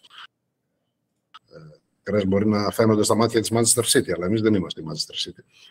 Ε, σε αυτές τις ε, Μας ταιριάζει καλύτερα το conference σαν διοργάνωση. Ε, δεν είναι θέμα αν σου ταιριάζει η διοργάνωση, είναι θέμα που είναι ο πύχης της με, με βάση τη δυναμικότητα, με βάση τη δυναμικότητα αυτό εννοώ. Φυσικά, ναι. Όπως κάποτε μας ταιριάζει το κυπελούχων. Αυτό θέλω να πω. ναι, επειδή ήταν πιο λίγα τα παιχνίδια ναι. και έφτανε πιο εύκολα και ήταν πιο προσιτή η, η αντίπαλη. Ε, όλο αυτό δεν αναιρεί το γεγονός ότι αν δούμε τη μεγάλη εικόνα σε βάθος 20 ετίας, ναι, δεν έχει καμία σχέση η τωρινή παρουσία των ε, ομάδων της ε, Super League στα κύπελα Ευρώπης με αυτό που ήταν κάποτε.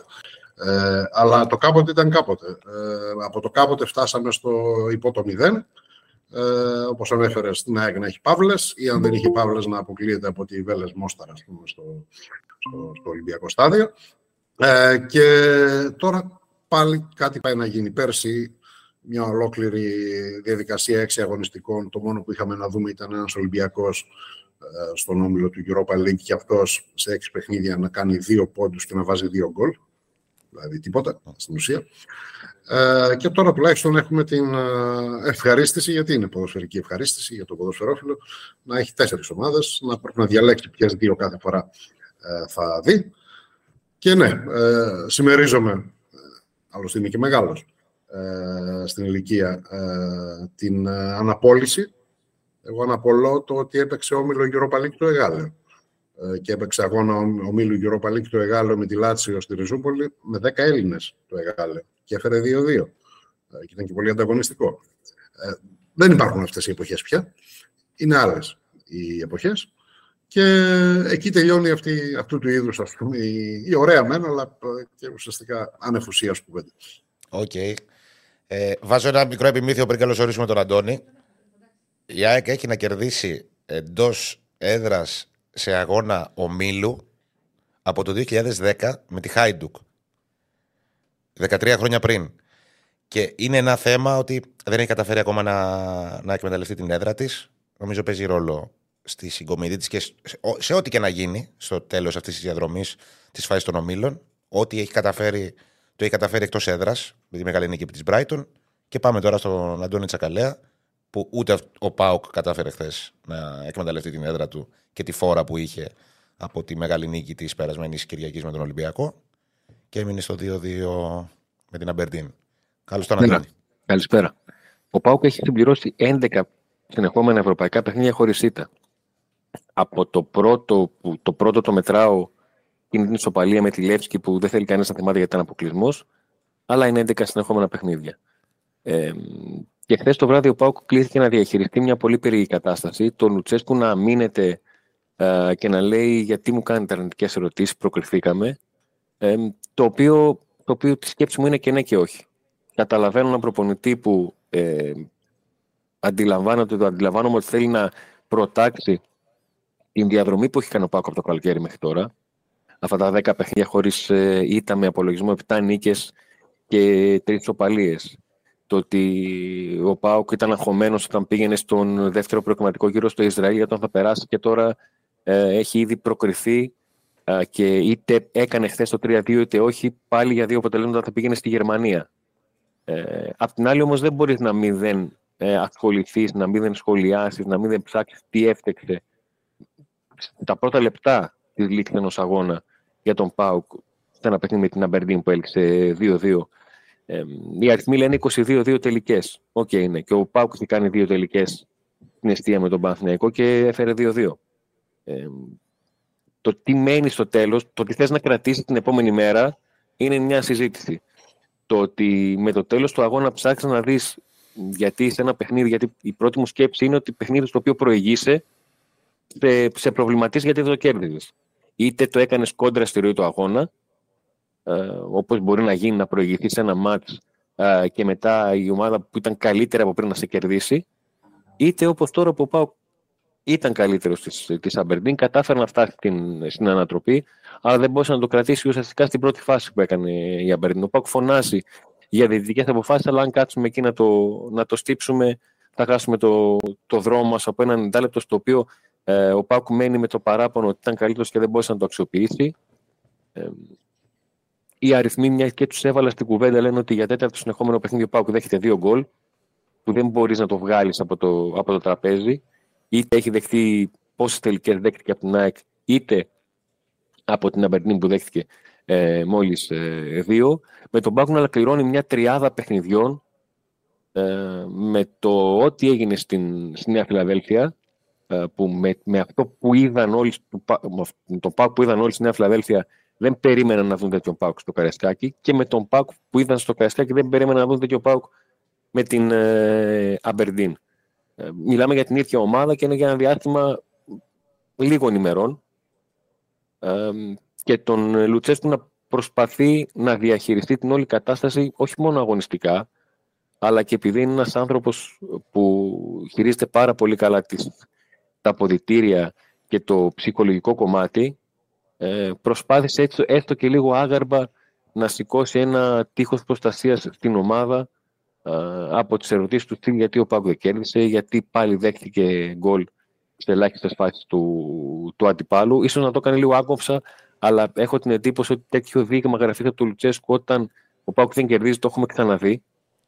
Γιατί είναι και πολλά τα χρόνια του, του Ρουμάνου στον, στην Ελλάδα και στον, ε, και στον Πάουκ για τον τρόπο που διαχειρίζεται ε, ερωτήσεις που, που δεν του αρέσουν, που τον προβληματίζουν. Που άλλες φορές θέλει να τις απαντήσει και να δώσει το δικό του στίγμα, άλλες φορές λέει καλή νύχτα σας και, και φεύγει.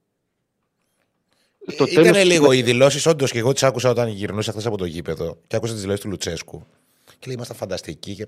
Χωρίς να έχω εικόνα για το, για το παιχνίδι. Απλά ξέρεις, δεν υπάρχει σίγουρος στο ποδόσφαιρο. Όμως λέγαμε και χθες ότι η πιο πιθανή νίκη χθεσινή των ελληνικών ομάδων ήταν του ΠΑΟΚ. Έχει το πιο εύκολο ναι. έργο, έχει το momentum, είναι σε καλή κατάσταση. Ήταν στην Τούμπα.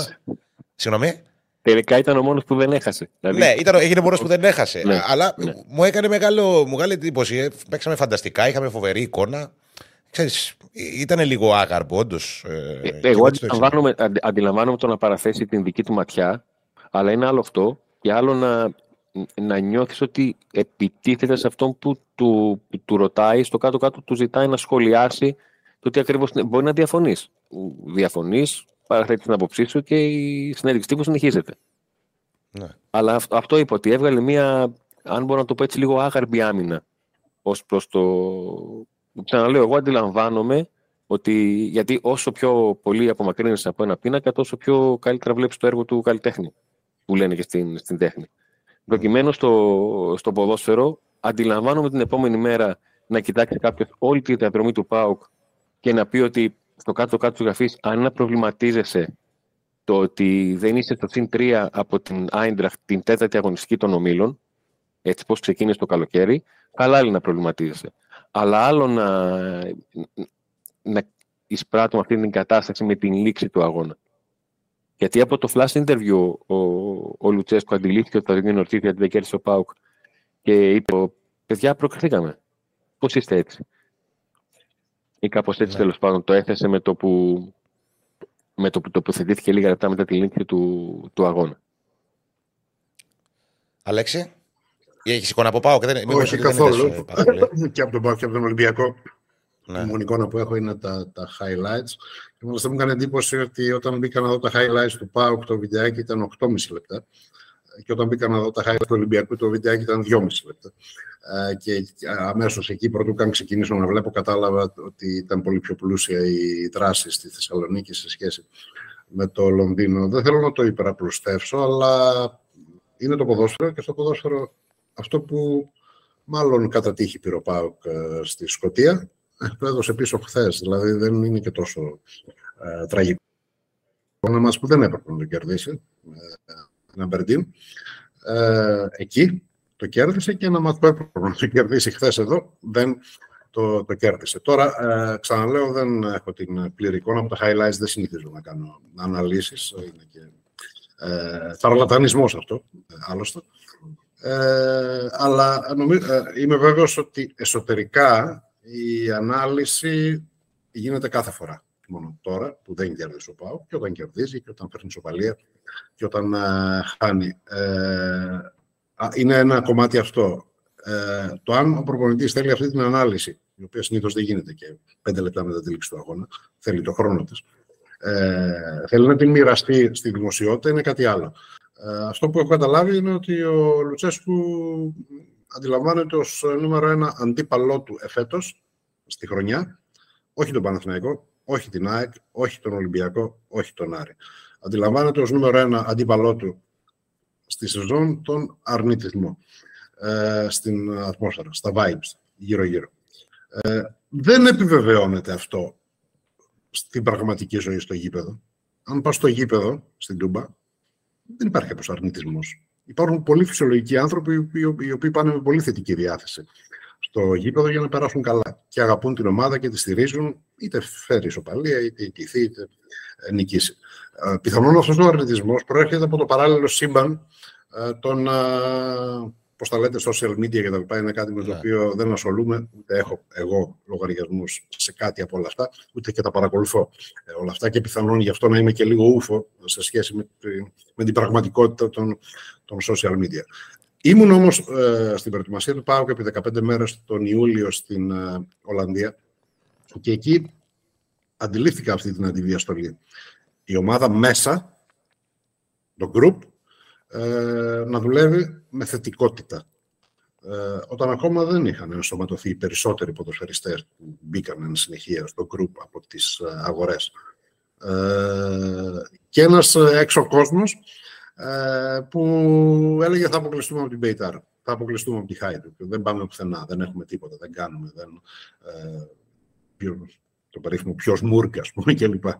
Ε, από εκεί του έχει μείνει αυτό το κατάλοιπο, εκτιμώ, ο Λουτσέσκου και προσπαθεί αυτό να το διαχειριστεί, να το παλέψει, να το αντιμετωπίσει και ή δυνατόν να το, να το, να το βγάλει. Ήξερα. Καμιά φορά όμως το, τον αρνητισμό το, τον προκαλεί και η ζωή η ίδια. Έτσι. Δηλαδή είναι προφανές να υπάρχει αρνητισμός μετά από μια εμφάνιση όπως του ΠΑΟΚ στη Φιλαδέλφια πριν mm-hmm. την προηγούμενη εβδομάδα σε όλα τα παιχνίδια της ΑΕΚ φέτος, όλα δηλαδή που μπορώ να τα σκεφτώ, το συζητούσαμε και με τον Αντώνη. Ο Πάοκ ήταν η, η λιγότερο απειλητική ομάδα που πέρασε φέτος από τη Νέα Φιλαδέλφια. Οπότε, ξέρεις, μια τόσο Για... κακή εικόνα μπορεί να δημιουργήσει έναν αρνητισμό. Είναι λογικό. Υπάρχουν, υπάρχουν και αυτά τα παιχνίδια στο ποδόσφαιρο. Την επομένη του αγώνα ΕΚΠΑΟΚ, μια και το ανέφερε, ε, Άκη, ναι. ε, είχα τη χαρά να με φιλοξενήσουν σε ένα ραδιόφωνο στην ε, Βόρεια Ελλάδα, στη Θεσσαλονίκη. Ε, τους είπα, αν ψάχνετε κάποιον να σκίσει, να σκίσει μια ομάδα που σε 18 αγώνες τότε, τώρα έχουν γίνει 20, ε, σε Ελλάδα και Ευρώπη, ε, έχει δύο ήττες, ε, βρείτε κάποιον άλλον. Όταν οι ίδιοι άνθρωποι με φιλοξένησαν μετά το 4-2 επί του Ολυμπιακού στο Καραϊσκάκι, την επόμενη μέρα ξανά, τους είπα ότι αν ψάχνετε κάποιον να σας πει ότι ο Πάοκ είναι η καλύτερη ομάδα της Ελλάδας επειδή έβαλε 4 γκολ στο Καραϊσκάκι για πλάκα, πάλι βρείτε κάποιον άλλον. Δεν είμαι εγώ γι' αυτό. Ούτε για το ένα, ε, ούτε για το άλλο. Είναι ποδόσφαιρο. Στο ποδόσφαιρο υπάρχει και αυτή η βραδιά, υπάρχει και εκείνη η βραδιά. Φυσικά, ξαναλέω, η κάθε βραδιά αξίζει την ανάλυση της, γιατί συνέβη ε, ό,τι συνέβη. Ε, και τελειώνει εκεί. Νομίζω ότι ο Πάοκ είναι καλός στο να αναλύει τα πράγματα. και από εκεί και μετά έχει να κάνει με το πόσο φιλάρες και γίνονται με τον εαυτό τους οι ποδοσφαιριστές με τα αποτελέσματα. Α, νικήσαμε 3-2 στην Απερντίνα από 2-0 που χάναμε. Τι, τι ωραίοι που είμαστε. Κοιτάζοντουσαν στον καθρέφτη. Ε, για το πόσο ωραίοι είναι για να δουν, ας πούμε. Πιθανόν να περνούσαν κάτω από μια γέφυρα και να έσκυβαν γιατί το μπόι τους είχε φτάσει τόσο πολύ που πίστευαν ότι το κεφάλι θα χτυπήσει στη γέφυρα επάνω, ας πούμε. Ε, κατραπακιά στη ζωή είναι πολλές φορές ωφέλιμη. Ε, αποδείχθηκε. Άλλωστε, οι, οι νίκες σου δίνουν χαρά, αλλά οι ήττες σου δίνουν μαθήματα. Ε, και καμιά φορά είναι πιο σημαντικά τα μαθήματα. Και τα συναισθήματα φυσικά της νίκης, δεν υπάρχει καμία αμφιβολία. Ε, θέλω να πω, έτσι είναι. Άνθρωποι είναι, έχουν αυτές τις βραδιές, έχουν τις άλλες βραδιές ε, και πρέπει να προσεγγίζονται με μια στοιχειώδη ισορροπία. Αγανάκτησε pre-game, στη συνέντευξη πριν τον αγώνα με τη Μαρσέη και ο Αλμέιδα. Λέει η ευκολία με την οποία την Κυριακή είμαστε καλοί και την Τετάρτη είμαστε άχρηστοι και την Κυριακή ξανά είμαστε καλοί, κουράζει. Χρησιμοποίησε αυτή τη λέξη. Είναι κουραστικό. Γεια στο στόμα σου, αδελφέ. Εγώ είμαι 60 ετών, κουράζομαι πιο εύκολα από αυτόν, τον Αλμέιδα. Ε, ε, όταν βλέπω αυτό. Δεν μπορεί να συμβαίνει αυτό. Δεν μπορεί ε, να, προσεγγίζουμε τόσο για πλάκα ε, την επαγγελματική υπόσταση και την αξιοσύνη ανθρώπων οι οποίοι εργάζονται στο ποδόσφαιρο και είναι και πολύ ευχάριστο ότι έρχονται και εργάζονται στην Ελλάδα στο ποδόσφαιρο. Αναφέρομαι στους πονητές και του Παναθηναϊκού και της ΣΑΕΚ και του ΠΑΟ και του Ολυμπιακού που είναι ένας πάρα πολύ καλός προπονητής αν με ρωτήσετε για τον Διέγο Μαρτίνεθ, το μόνο πράγμα πόσο καιρός ζει μαζί μας από τον Ιούνιο, Ιούλιο, έχουμε φτάσει Νοέμβριο. Ε, μία φορά τον έχω επικρίνει. Μία. Όλο αυτό το διάστημα. Ούτε για τις αλλαγές, ούτε για το έκανε, έδειξε τα αποτελέσματα των Ατάλων. Μία φορά. Όταν στο πρώτο του επίσημο παιχνίδι στον πάγκο του Ολυμπιακού, στον πάγκο του Ολυμπιακού στο Καραϊσκάκι, με αντίπαλο του Χένκ, ε, τον είδα να εκλυπαρεί τον διαιτητή να λήξει το παιχνίδι. Ε, ναι. Και εκεί είπα, όχι, αυτό δεν είναι εικόνα προπονητή του Ολυμπιακού σε αγώνα στο Καραϊσκάκι. Συνήθως ο προπονητής του Ολυμπιακού στο Καραϊσκάκι θέλει παραπάνω χρόνο για να βάλει και δεύτερο γκολ. Επειδή ήταν ένα μηδέν το μάτς εκεί. Ε, και αντιλήφθηκα εκ των υστέρων ότι πρέπει να του έγιναν και κάποιες διακριτικές συστάσεις αρμοδίως. Και μετά ε, δεν το επανέλαβε ποτέ. Ε, ο Σερ Αλεξ Φέργκισον κάποτε έδειχνε το ρολόι στους διαιτητές, όχι να λήξει το παιχνίδι, να έχει κι άλλο παιχνίδι. Για να βάλει γκολ στο 95. Ε, ήταν η μοναδική φορά που έκανα ε, κριτική στον προπονητή του Ολυμπιακού. Ήξερε τις αδυναμίες του Ολυμπιακού όμως, δεν είναι και στην αρχή. Ναι, αλλά ε, δεν είναι εικόνα. Ναι, δεν, είναι εικόνα σίγουρα. Δεν είναι σίγουρα, εικόνα, δεν περνάς στα σωστά σίγουρα. μηνύματα. Όχι στους φιλάθλους, όχι στους δημοσιογράφους. Στο δικό σου το γκρουπ το ίδιο. Θα σε δουν οι ποδοσφαιριστές σου, είτε εκείνη τη στιγμή, είτε αργότερα στο βίντεο, να κάνεις το διαιτή έτσι. Δεν είναι ωραίο. Ε, και γι' αυτό ακριβώς αισθάνθηκα ότι έπρεπε να τον ε, κρίνω. Ε, γι' αυτό είναι το μοναδικό πράγμα για το οποίο τον έχω κρίνει. Ε, θεωρώ ότι ε, αξίζουν όλοι αυτοί, και όχι μόνο οι τέσσερις που ανέφερα, ε, πιο πολύ σεβασμό. Εμείς τους τους αποδομούμε για πλάκα. Από Κυριακή σε Τετάρτη και από με βάση το αποτέλεσμα. σε Κυριακή, ναι. Και όταν κρίνεις το αποτέλεσμα και όχι την εικόνα, ε, αντιμετωπίζεις τον κίνδυνο να βρεθείς προεκπλήξεως στο επόμενο αποτέλεσμα. Πολύ σωστά.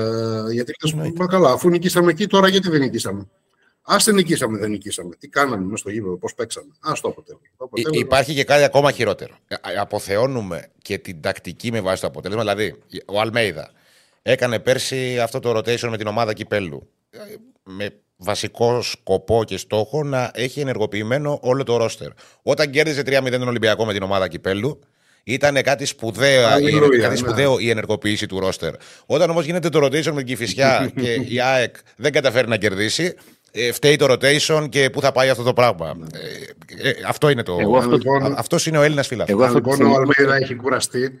Ε, φαντάσου πόσο με κουράζει. Δεν έχω ούτε ναι, το ζεις και πόσα χρόνια. και είμαι και μεγαλύτερος άνθρωπος. Και... Ναι. Πες, Αντώνη.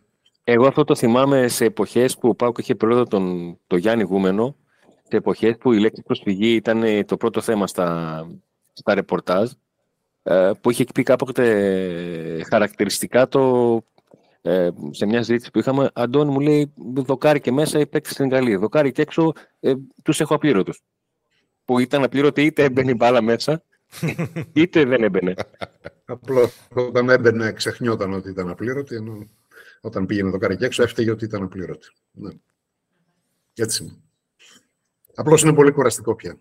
Ε, δηλαδή θα περίμενε κανείς ε, μια έτσι πιο ισορροπημένη διαχείριση και αντιμετώπιση όλων αυτών από, από εμάς βασικά, απ' έξω και από όλο αυτό το.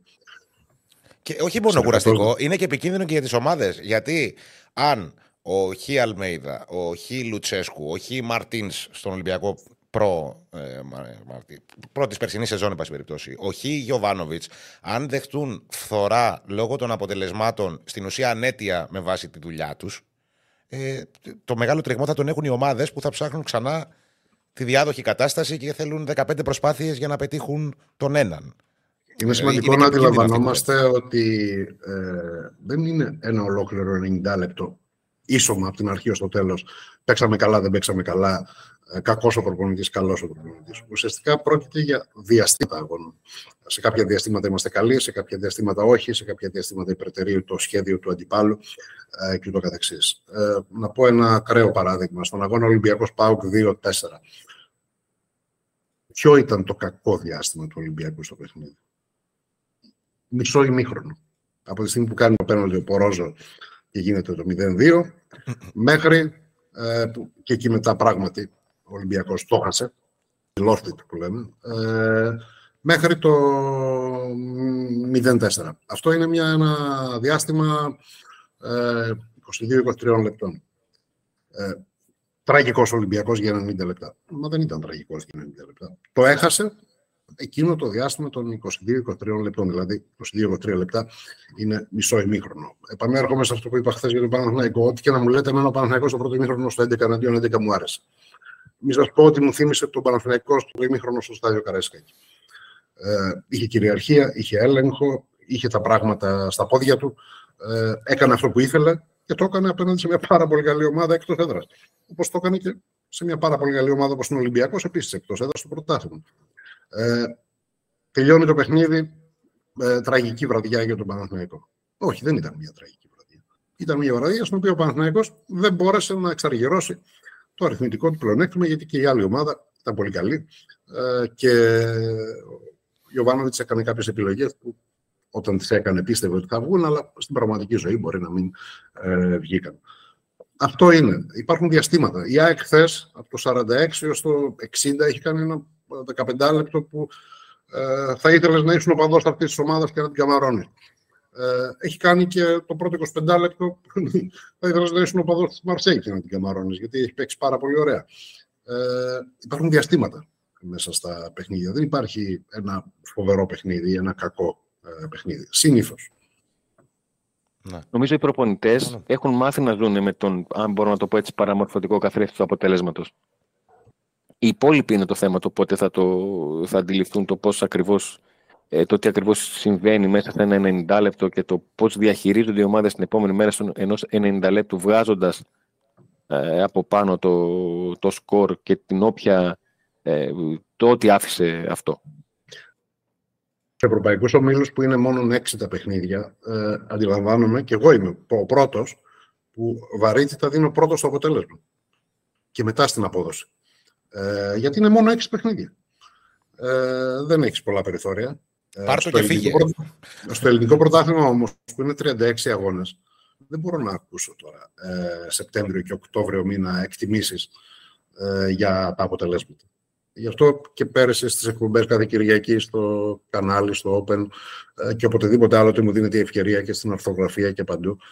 Λέω, παιδιά, τη βαθμολογία ας γίνουμε λίγο Premier League, ας αρχίσουμε να την κοιτάζουμε μετά τις γιορτές ας αρχίσουμε να την κοιτάζουμε μετά τις γιορτές, το, κατά το Γενάρη. Εκεί θα καταλάβουμε κάποιες έτσι τάσεις και μια δυναμική των ομάδων ή οτιδήποτε. Μέχρι τότε δεν έχει κανένα νόημα να κοιτάς τη βαθμολογία. Το μόνο νόημα που έχει είναι να κοιτάς μέσα στις τέσσερις γραμμές τι παιχνίδι κάνει κάθε ομάδα. Ε, για να ξέρεις να μπορείς να κάνεις μια σοβαρή εκτίμηση τι μπορεί να γίνει από τον Ιανουάριο και μετά που κρίνονται ε, όλα. Και πέρσι είχα ξεκινήσει με τον παρουσιαστή της εκπομπής, τον Πάνο Βόγλη, να μαλώνουμε υπό τύπο μου κάθε Κυριακή, ε, γιατί αυτός κοίταζε το αποτέλεσμα και τη βαθμολογία. Του λέω, κρύφτα, μην τα δείχνεις, μην κοιτάς καν πόσο ήρθε το αποτέλεσμα, πόση είναι η βαθμολογία. Ο Παναθηναϊκός, όταν εγώ έλεγα να μην κοιτάμε τη βαθμολογία, ήταν συν 8, συν 10, πώ έχει φτάσει. Μέχρι ε, στη, ναι. στη, στην κορυφή. Ε, όταν είπα να αρχίσουμε να κοιτάμε τη βαθμολογία, αυτό είχε ήδη συρρυκνωθεί αυτή η απόσταση. Φλό, είδες γιατί δεν πρέπει να κοιτάμε τη βαθμολογία το Σεπτέμβριο, αλλά να αρχίσουμε να την κοιτάμε από τον Ιανουάριο. Γιατί ε, Σεπτέμβριο και Οκτώβριο δεν κοιτάς τη βαθμολογία. Κοιτάς πώς παίζουν οι ομάδες. Για να μην βρεθείς προεκπλήξεως, όπως είπα και πριν, με κάποια αποτελέσματα που θα έρθουν ε, αργότερα. Αλλά να είσαι υποψιασμένος. Και την, το να είσαι υποψιασμένος έχει να κάνει με το να παρακολουθείς τι παίζουν οι ομάδες, όχι τι αποτέλεσμα φέρουν. Ιδάλω δεν θα έχει και νόημα να καθίσουμε να ξοδεύουμε τις ώρες μας πάνω από έναν υπολογιστή, μια τηλεόραση, γιατί είναι δύο ώρα το κάθε παιχνίδι, δεν είναι, είναι πολύς χρόνος. Θα μπορούσαμε να πάμε μια βόλτα με τον σύντροφό μας και να ανοίξουμε το κινητό να δούμε πώς θα έρθει το μάτσο. Άμα είναι το αποτέλεσμα. Ε, ναι. Να μην κουραζόμαστε τζάμπα. Ε, γιατί κοιτάμε τους αγώνες; Για να δούμε τι παίζουν οι ομάδες, τι αποτέλεσμα έφεραν. Το αποτέλεσμα μπορούμε να το μάθουμε και στην ταβέρνα. Σωστά. Είναι αυτό που είχε πει και ο Αρσέ ότι ξέρω πολλές ομάδες που έχουν φτάσει πρωτάθλημα ενώ ξεκίνησαν καλά γιατί έπαιρναν τα αποτελέσματα και ξέρω λίγες ομάδες που τερμάτισαν πιο ψηλά ενώ δεν ξεκίνησαν καλά. Δεν είναι εύκολο να το αλλάξεις, αλλά θα πρέπει να έχεις τη δομή που την έχεις βάλει από την αρχή της χρονιάς για να το φτάσεις. Γι' αυτό υπάρχει ο συνδυασμός ότι στην αρχή, επειδή ξέρω ότι προσπαθώ να φτιάξω αυτό που θέλω, μου φτάνει το αποτέλεσμα, αλλά κάποια στιγμή επειδή αυτό θα τελειώσει, θα πρέπει να είμαι η ομάδα που δημιουργώ τις συνθήκες για να παίρνω το αποτέλεσμα. Ναι. Αντουάν, έχουμε κάτι άλλο από ΠΑΟΚ; Όχι, επόμενη μέρα είναι το παιχνίδι με τον Πανετολικό που είναι πριν την διακοπή εντός έδρας και αυτό, στο οποίο δεν έχουν δικαίωμα συμμετοχή γιατί δηλώθηκαν τιμωρημένοι ο Τάισον και ο ε, Μπάμπα, η, η χθεσινή ε, αριστερή πλευρά του, του ΠΑΟΚ. Και μάλιστα δύο παίκτες οι οποίοι έχουν δείξει το τελευταίο χρονικό διάστημα ότι είναι κομβικοί στην δημιουργία φάσεων ε, για τον ΠΑΟΚ ότι έχει ένα βαθμό ίσως από τον Μπάμπα ακόμα, ακόμα να έχει και βαθμό εξάρτησης από την ε, παρουσία του. Με πρώτη μου σκέψη το, το, αυτό που είχε γίνει με την Αμπερντίν στην Σκωτία όταν πέρασε ο Μπάμπα και ο Πάουκ ξαφνικά ε, άρχισε να στηρίζεται σε αυτόν, να περιμένει πράγματα από αυτόν και να δίνει κιόλας ο Γκάνεζος ε, πράγματα. Γιατί ο Πάουκ ε, είχε ξαναβρεθεί σε αυτό, το, σε αυτό το σημείο να έχει ένα ευρωπαϊκό παιχνίδι το οποίο ήθελε οπωσδήποτε το αποτέλεσμα ο Λουτσέσκου να ε, κάνει focus σε αυτό και να πηγαίνει με πολλές αλλαγές το παιχνίδι πρωταθλήματος πριν από διακοπή. Και αυτό ήταν με τον Όφη στο Ηράκλειο που είναι μία από τις δύο ήττες του, του ΠΑΟΚ στο πρωτάθλημα. Okay. Μιλήσαμε για Ρίσκα Αλμέδα και Γιωβάνοβιτς χθες ότι πήγαν για τα πολλά ή για τα πάντα και στο τέλος δεν πήραν τίποτα. Μια και ανέφερε ο Αντώνης εκείνο το παιχνίδι, όφη ΠΑΟΚ, θα μπορούσε πολύ εύκολα εκείνο το βράδυ ο Ρασβάν να καθίσει στα αυγά του να πάρει ένα σβηστό 0-0 και να φύγει. Ουσιαστικά εκείνο το παιχνίδι το έχασε επειδή ήθελε να το κερδίσει. Ε, επειδή ρίσκαρε να το κερδίσει και έφαγε μια μετάβαση στο 99 στην πλάτη ε, και έφαγε ένα γκολ και έχασε το παιχνίδι.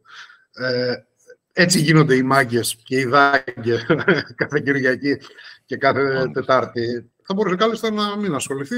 Εντάξει, μια κακή βραδιά και εμείς κακοί και αυτοί κακοί.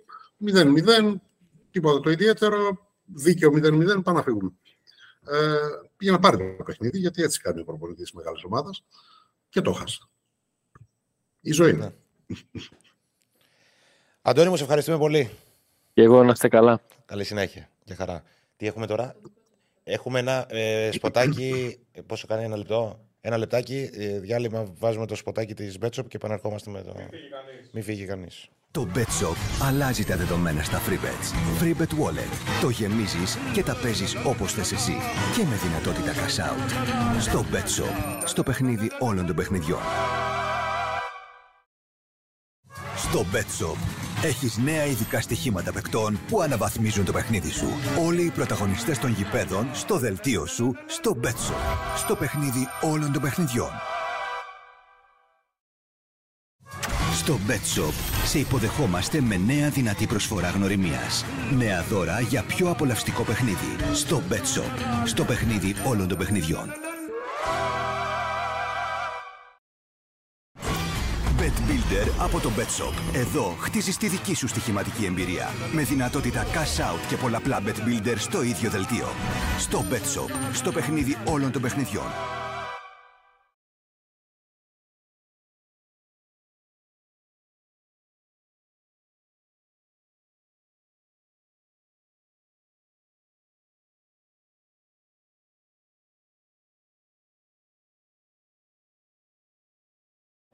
Πάλεψε ο Ολυμπιακός. πάλεψε αρκετά εδώ και όχι μόνος του. Εδώ στη, στη θύρα που βλέπετε πίσω ήταν περίπου 4.000 φίλοι του, του Ολυμπιακού οι οποίοι δεν σταμάτησαν να τον ενθαρρύνουν αλλά οι πυρεώτες ιτήθηκαν 1-0 από, τους, ε, από τη West Ham, από τους Άγγλους της West Ham. Είναι ένα παιχνίδι στο οποίο ε, είναι δεδομένο ότι ο Διεκό Μαρτίνεθ αυτό το οποίο έκανε ήταν να παίξει με, τρία, με τρεις παίκτες στον άξονα, να βάλει το Γιώβετιτς στην κορυφή, να έχει τρεξίματα και να προσπαθήσει να βγάλει κάποια καλή κόντρα και να, για να κρατήσει το, το 0 πίσω και να μπορέσει να καταφέρει να, να προηγηθεί και να βάλει δύσκολα στους Άγγλους. Σε ένα πρώτο μήχρονο, σε ένα βαθμό κατάφερε να κρατήσει μεν ε, ε, ανέπαυτη την αιστεία του, αλλά για να είμαστε δίκαιοι με έναν εξαιρετικό Πασχαλάκη, ο οποίος έκανε δύο πολύ καλές επεμβάσεις στο πρώτο μήχρονο και μάλιστα άλλη μια φορά ήταν μια κεφαλιά που πέρασε λίγο, λίγο άτομο από μια στημένη φάση στην οποία ε, από ένα κόρνερ, συγγνώμη, γιατί σε αυτά, στο πρώτο μήχρονο στα στημένα Ολυμπιακός είχε, είχε θέμα στο να απομακρύνει α, την μπάλα. Την κόντρα που σας έλεγα προηγουμένως ο Ολυμπιακός την έβγαλε α, στο πρώτο μέρος με τον Ορτέγκα που γύρισε πολύ ωραία, έκανε την κίνηση αρχικά στο πρώτο δοκάριο ο Γιώβετιτς, πήρε μαζί του την άμυνα, έμεινε μόνο στο Ποντένσε, έβγεσε το σούτ με τη μία, αλλά δεν βρήκε καλά την μπάλα. Αυτή πήρε ανάποδα φάλτσα και πέρασε αρκετά μέτρα από το αριστερό δοκάρι του Φαμπιάνσκι. Στο δεύτερο ημίχρονο ο Ολυμπιακός έδειχνε ότι μπορούσε να κρατήσει ε, το 0. Δεν υπήρχαν οι πολύ μεγάλες στιγμές για λογαριασμό της, ε, της West Ham, όσο και αν πίεζε, υπήρχαν κάποια σουτ, τα οποία ο πολύ καλός Πασχαλάκης μπλόκαρε, δεν είχε τέτοια, δεν φαινόταν ότι μπορούσε να νικηθεί.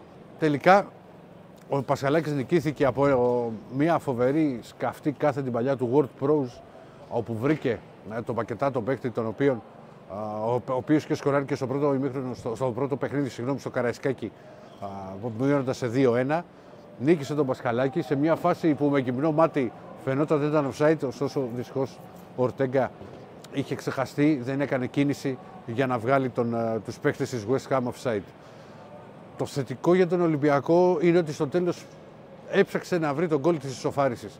Ανακάτευσε την τράπουλα, την τράπουλα ο Μαρτίνεθ, έβαλε παίχτες, έβαλε μέσα το Σκάρπα για να κρατήσει λίγο την περισσότερο την μπάλα, έβαλε το Μασούρα α, που και έχει και τον γκολ και την assist και το pressing για να μπορέσει να δημιουργήσει και τελικά α, η φάση βγήκε από κόρνερ του, του Κώστα Φορτούνη, πήρε την πρώτη κεφαλιά ο Πορόζο, Μαντί πήρε τη δεύτερη, αλλά σημάδεψε το δοκάρι. Πολύ μεγάλη ευκαιρία.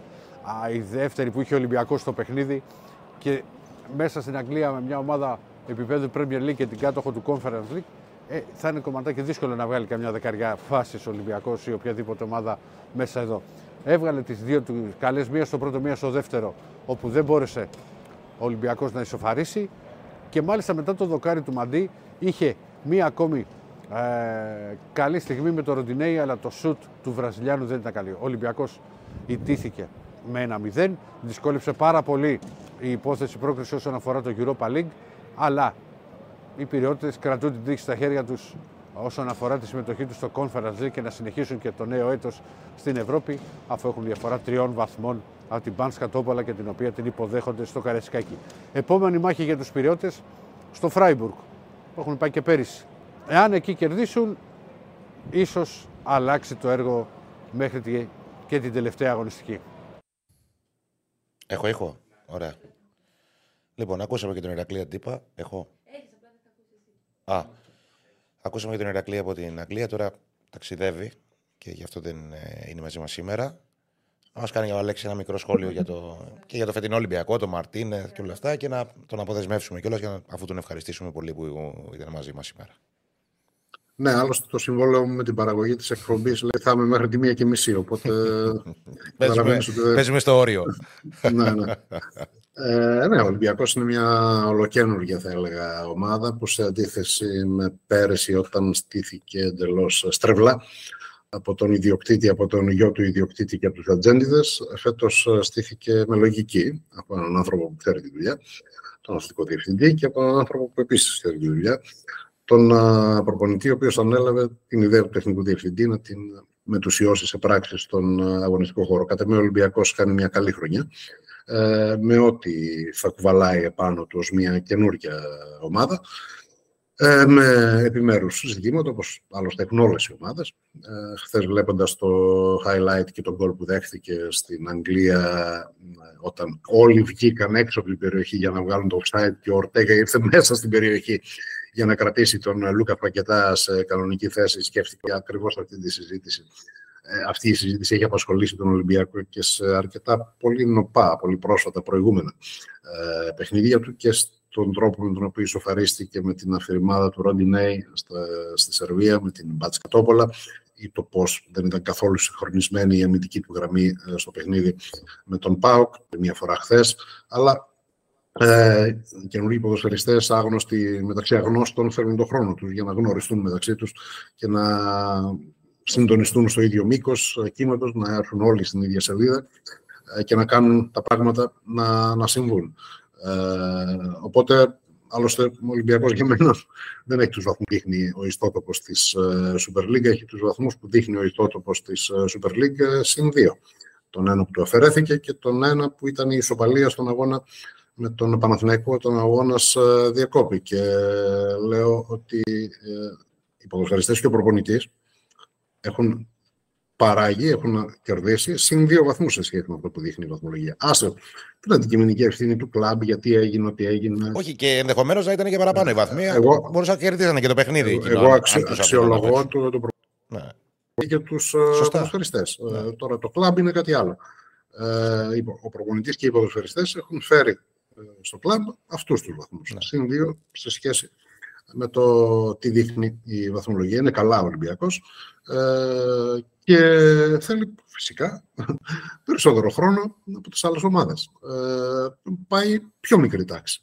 Ε, τι να κάνουμε τώρα. Ε, πάει πιο, είναι σε πιο χαμηλή τάξη το σχολείο σε σχέση με την τάξη την οποία έχει φτάσει ο Παναθηναϊκός με τον Γιωβάνοβιτς ε, όλα αυτά τα χρόνια, ο Πάουκ με τον Λουτσέφικο, ε, η ΑΕΚ τώρα τρει χρονιά ε, με τον Αλμέιδα.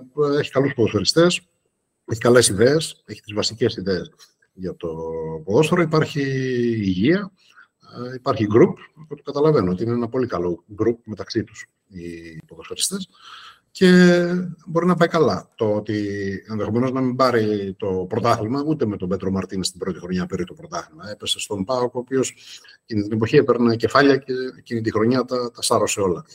Ε, δεν σημαίνει τίποτα. Ε, πήρε πρωταθλήματα στα επόμενα τρία χρόνια. Με βάση τη δουλειά που είχε γίνει εκείνη τη χρονιά των μη τροπέων και των μη ε, τίτλων. Ε, οπότε, ναι, δεν έχω να πω κάτι περισσότερο για τον Ολυμπιακό. Ξέραμε ότι σε όμιλο με West Ham και Freiburg ε, το βασικό θα ήταν η τρίτη θέση. Ε, και ε, τώρα, αν η μεγάλη του γκέλα στον όμιλο ήταν το μάτι στη Σερβία. Αυτό ναι, ναι. Και πάλι όμως, ε, έτσι όπως ήρθαν τα πράγματα, ε, για το ταξίδι στο Φράιμπουργκ που έρχεται σε τρεις εβδομάδες, πάλι νίκη θα ήθελε. Όπως θέλει και τώρα, αν πρόκειται να συζητήσουμε για τη δεύτερη θέση ναι. στον, ε, στον Όμιλο. Ε, δεν είναι εύκολο να συμβεί και μετά να χάσει η Φράιμπουργκ και στο Λονδίνο από την Τότεναμ. Από την Τότεναμ, από την West Ham. Ε, είναι δύσκολο. Αλλά αν συμβεί δεν είναι και εξωπραγματικό. Ναι. Αυτά. OK. Okay. Αλέξη, μου σε ευχαριστούμε πάρα πολύ. Χάρηκα που σε είδα. Και εγώ χάρηκα, ειδικά όταν είδα και τον τίτλο της εκπομπής Muchachos. Μου θυμήσατε και ένα μήνα από τη ζωή μου στο, στο Κατάρ πριν από ένα χρόνο. ε, που το άκουγα κάθε μέρα. Ε, στο δρόμο, στο ξενοδοχείο, στο μετρό, στα γήπεδα, παντού. Όλος ο πλανήτης το άκουγε κάθε μέρα. Και εγώ που δεν ήμουν στο Κατάρ το άκουγα. Και σε συνδυασμό με την εκτίμηση που ξέρετε ότι έχω σε όλους τους συντελεστές εσάς. Ε, ήταν ευχαρίστηση καλέσατε και που είχα τη δυνατότητα να συναντηθούμε. Τέλεια. Ευχαριστούμε πολύ. Για χαρά. Καλή συνέχεια. Για χαρά. Λοιπόν, διαβάζω λίγο. Κοίτα επιβαρυντική απόφαση. Ε, τώρα, αυτοί τώρα συζητάνε κάτι άλλο από, το, από τα, αυτά που συζητάμε εμείς. Ο Άκης παρακαλάει να μην βγει απόφαση του δικαστηρίου μέχρι τις 2 γιατί θα κρατήσει εκπομπή μέχρι τις 5. Αν βγει απόφαση, απόφαση του δικαστηρίου μέχρι τις 5, αδερφέ μου και τέτοιο, εγώ έχω φύγει και πείτε τα. Καληνύχτα σας, τα, τα λέμε. Ε, άσχετο εκείνη η Βεχτά. Η West Γελάνε και τα τσιμέντα. Μα τι να διαβάσω, δεν καταλαβαίνω τι λένε. Γελάνε και τα τσιμέντα. Με τι γελάνε τα τσιμέντα; Η Ρακλάρα σ' αγαπάω full παρότι αεκτζής, αλλά πιο πολύ αγαπάω το α, το μπαμφσεόν σου. Γεια σου Άκη Αλάνη, χαιρετίσματα από Ελβετία. Τα φιλιά μας στην Ελβετία, στην πατρίδα του Στίβεν Τσούμπερ. Έχεις πάει Ελβετία.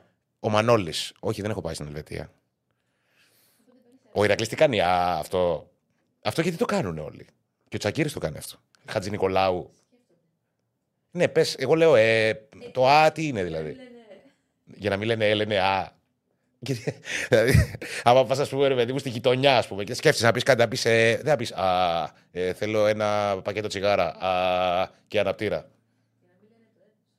Ναι, κουλό είναι αυτό. Εγώ διαφωνώ. Πότε βγαίνει απόφαση για την έφεση. Πότε βγαίνει απόφαση για την έφεση. Εγώ είμαι ένας απλός ρεπόρτερ της ΑΕΚ, παιδιά. Τώρα η, η ζωή και η μοίρα με φέρε εδώ. Μέχρι σήμερα λένε. Μέχρι σήμερα. Και μοιράστα αυτά, πες ότι θες να φας τη θέση του. Εγώ λέω ή. Όχι, δεν θέλω να πάρω τη θέση του αντίπα. Εμείς είμαστε πίσω γραμμές. Για την κόκκινη που έπρεπε να φάει η Μαρσέη για- με την καρατέκα στο Σιμάνσκι. Αυτό αν γινόταν στο ελληνικό πρωτάθλημα που λέει ο Άρης, ε, ήταν μια φάση του. Ο Βιτίνια, ποιος ήταν, που με, μια, με, με τη Σχάρα, ε, την, την, ε, ένα μαρκάρισμα που ήταν κάτω στο έδαφος. Ε, Όντως και εγώ διαμαρτυρήθηκα εκείνη την ώρα και μου έκανε μια εντύπωση. Ε, συμφωνώ με το φίλο. Πάμε στον Νίκο, ναι.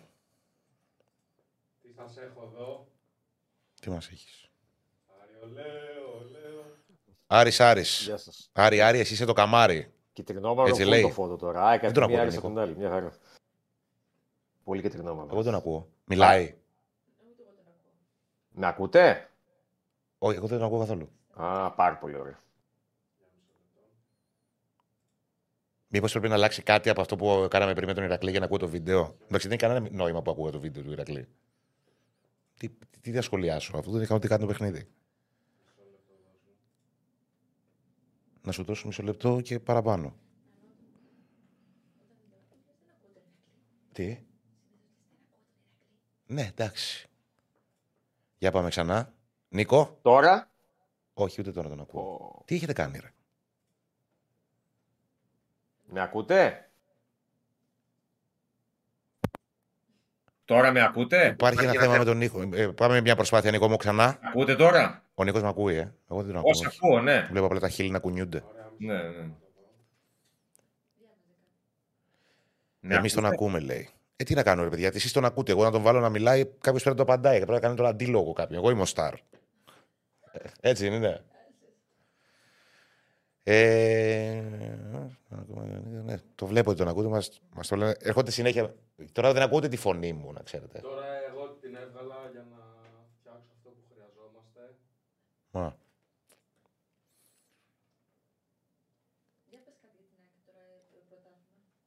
Να πω εγώ κάτι. Ακούγομαι, ξέρεις πώς ακούγομαι. Α. Βρε, που είναι η απόφαση, βρε. Τι να πω για την ΑΕΚ, τι είμαι, jukebox, να βάλω ένα τέτοιο και να... Τώρα ακούσε Νίκο Παπαδόπουλο; Εγώ σας ακούω, εσείς με ακούτε; Τώρα σε ακούμε και εμείς, Έλα, πάμε. ρε, φίλε. Έλα, ρε, Άντε, το ρε. πετύχαμε. Ήταν θέμα χρόνου, θα το πετυχαίναμε. Ήταν Άντε, μια ρε, συνεργασία. Στέφανε. Τσάρτας Νικολαίδης, σαν τα παλιά καλά χρόνια. Εγώ είμαι ο Νικολαίδης σε αυτή την περίπτωση. Στέφανε, εσύ, Εσύ. και ο, εσύ και ο Νίο από το Matrix είστε ρε φίλε σε αυτά τα ζητήματα. Δηλαδή, μόνο, εσείς οι δυο παίζετε μπάλα. Έλεγα πριν Ναι. και δεν με ακούγατε πολύ κυτρινό μαύρο λέω το φόντο. ΑΕΚ από τη μία, Άρης από την άλλη. Οπότε λέω είμαστε στα χρώματα, Εντάξει. στα χρώματα είμαστε πάρα πολύ καλά. Κάποιες φορές πατάει κάτι λάθος κουμπιά εδώ και Στέφανος και μου βγάζουν κάτι πράσινα από πάνω. Και Αν- με βρίζει όλη η γειτονιά. Αν έβαζες και μία τις ευκαιρίες που είχες χθες για να βγάλουμε τον Άσο που παίξαμε την ΑΕΚ με τη Μαρσέιγ, θα ήμασταν ακόμα καλύτερα. Δεν πειράζει, Άκη μου. Εντάξει, για άσο, για άσο δεν ήταν. Εγώ, Για άσο δεν εγώ σε ήταν. πίστεψα και σε στήριξα. Εντάξει, οκ. Εντάξει, ωραίος. Το- Το εκτιμώ βαθύτατα. Το λέω, το λέω δημόσια γιατί ένιωθα όλη, όλη αυτή την προσοχή που έδινε ο οργανισμός σε αυτό το παιχνίδι. Κατάλαβες; Και λέω εντάξει, okay, και η Μαρσέιγ Ναι. δεν είναι καμιά τρομερή ομάδα μα να το φόβητρο. Εντάξει, τέλος πάντων δεν πειράζει. Ένα γκολ μπορούσε να το βάλει η ΑΕΚ και να πάρει κάτι από το ματ. Η αλήθεια Ναι. είναι αυτή. Κύριε Στέφανη, εσύ ο Μαλαδένης. Ούτε καν ο Μαλαδένης. Ο Μαλαδένης είναι καλός παίκτης. Αυτός είναι ο, ο Βάιος Καραγιάννης.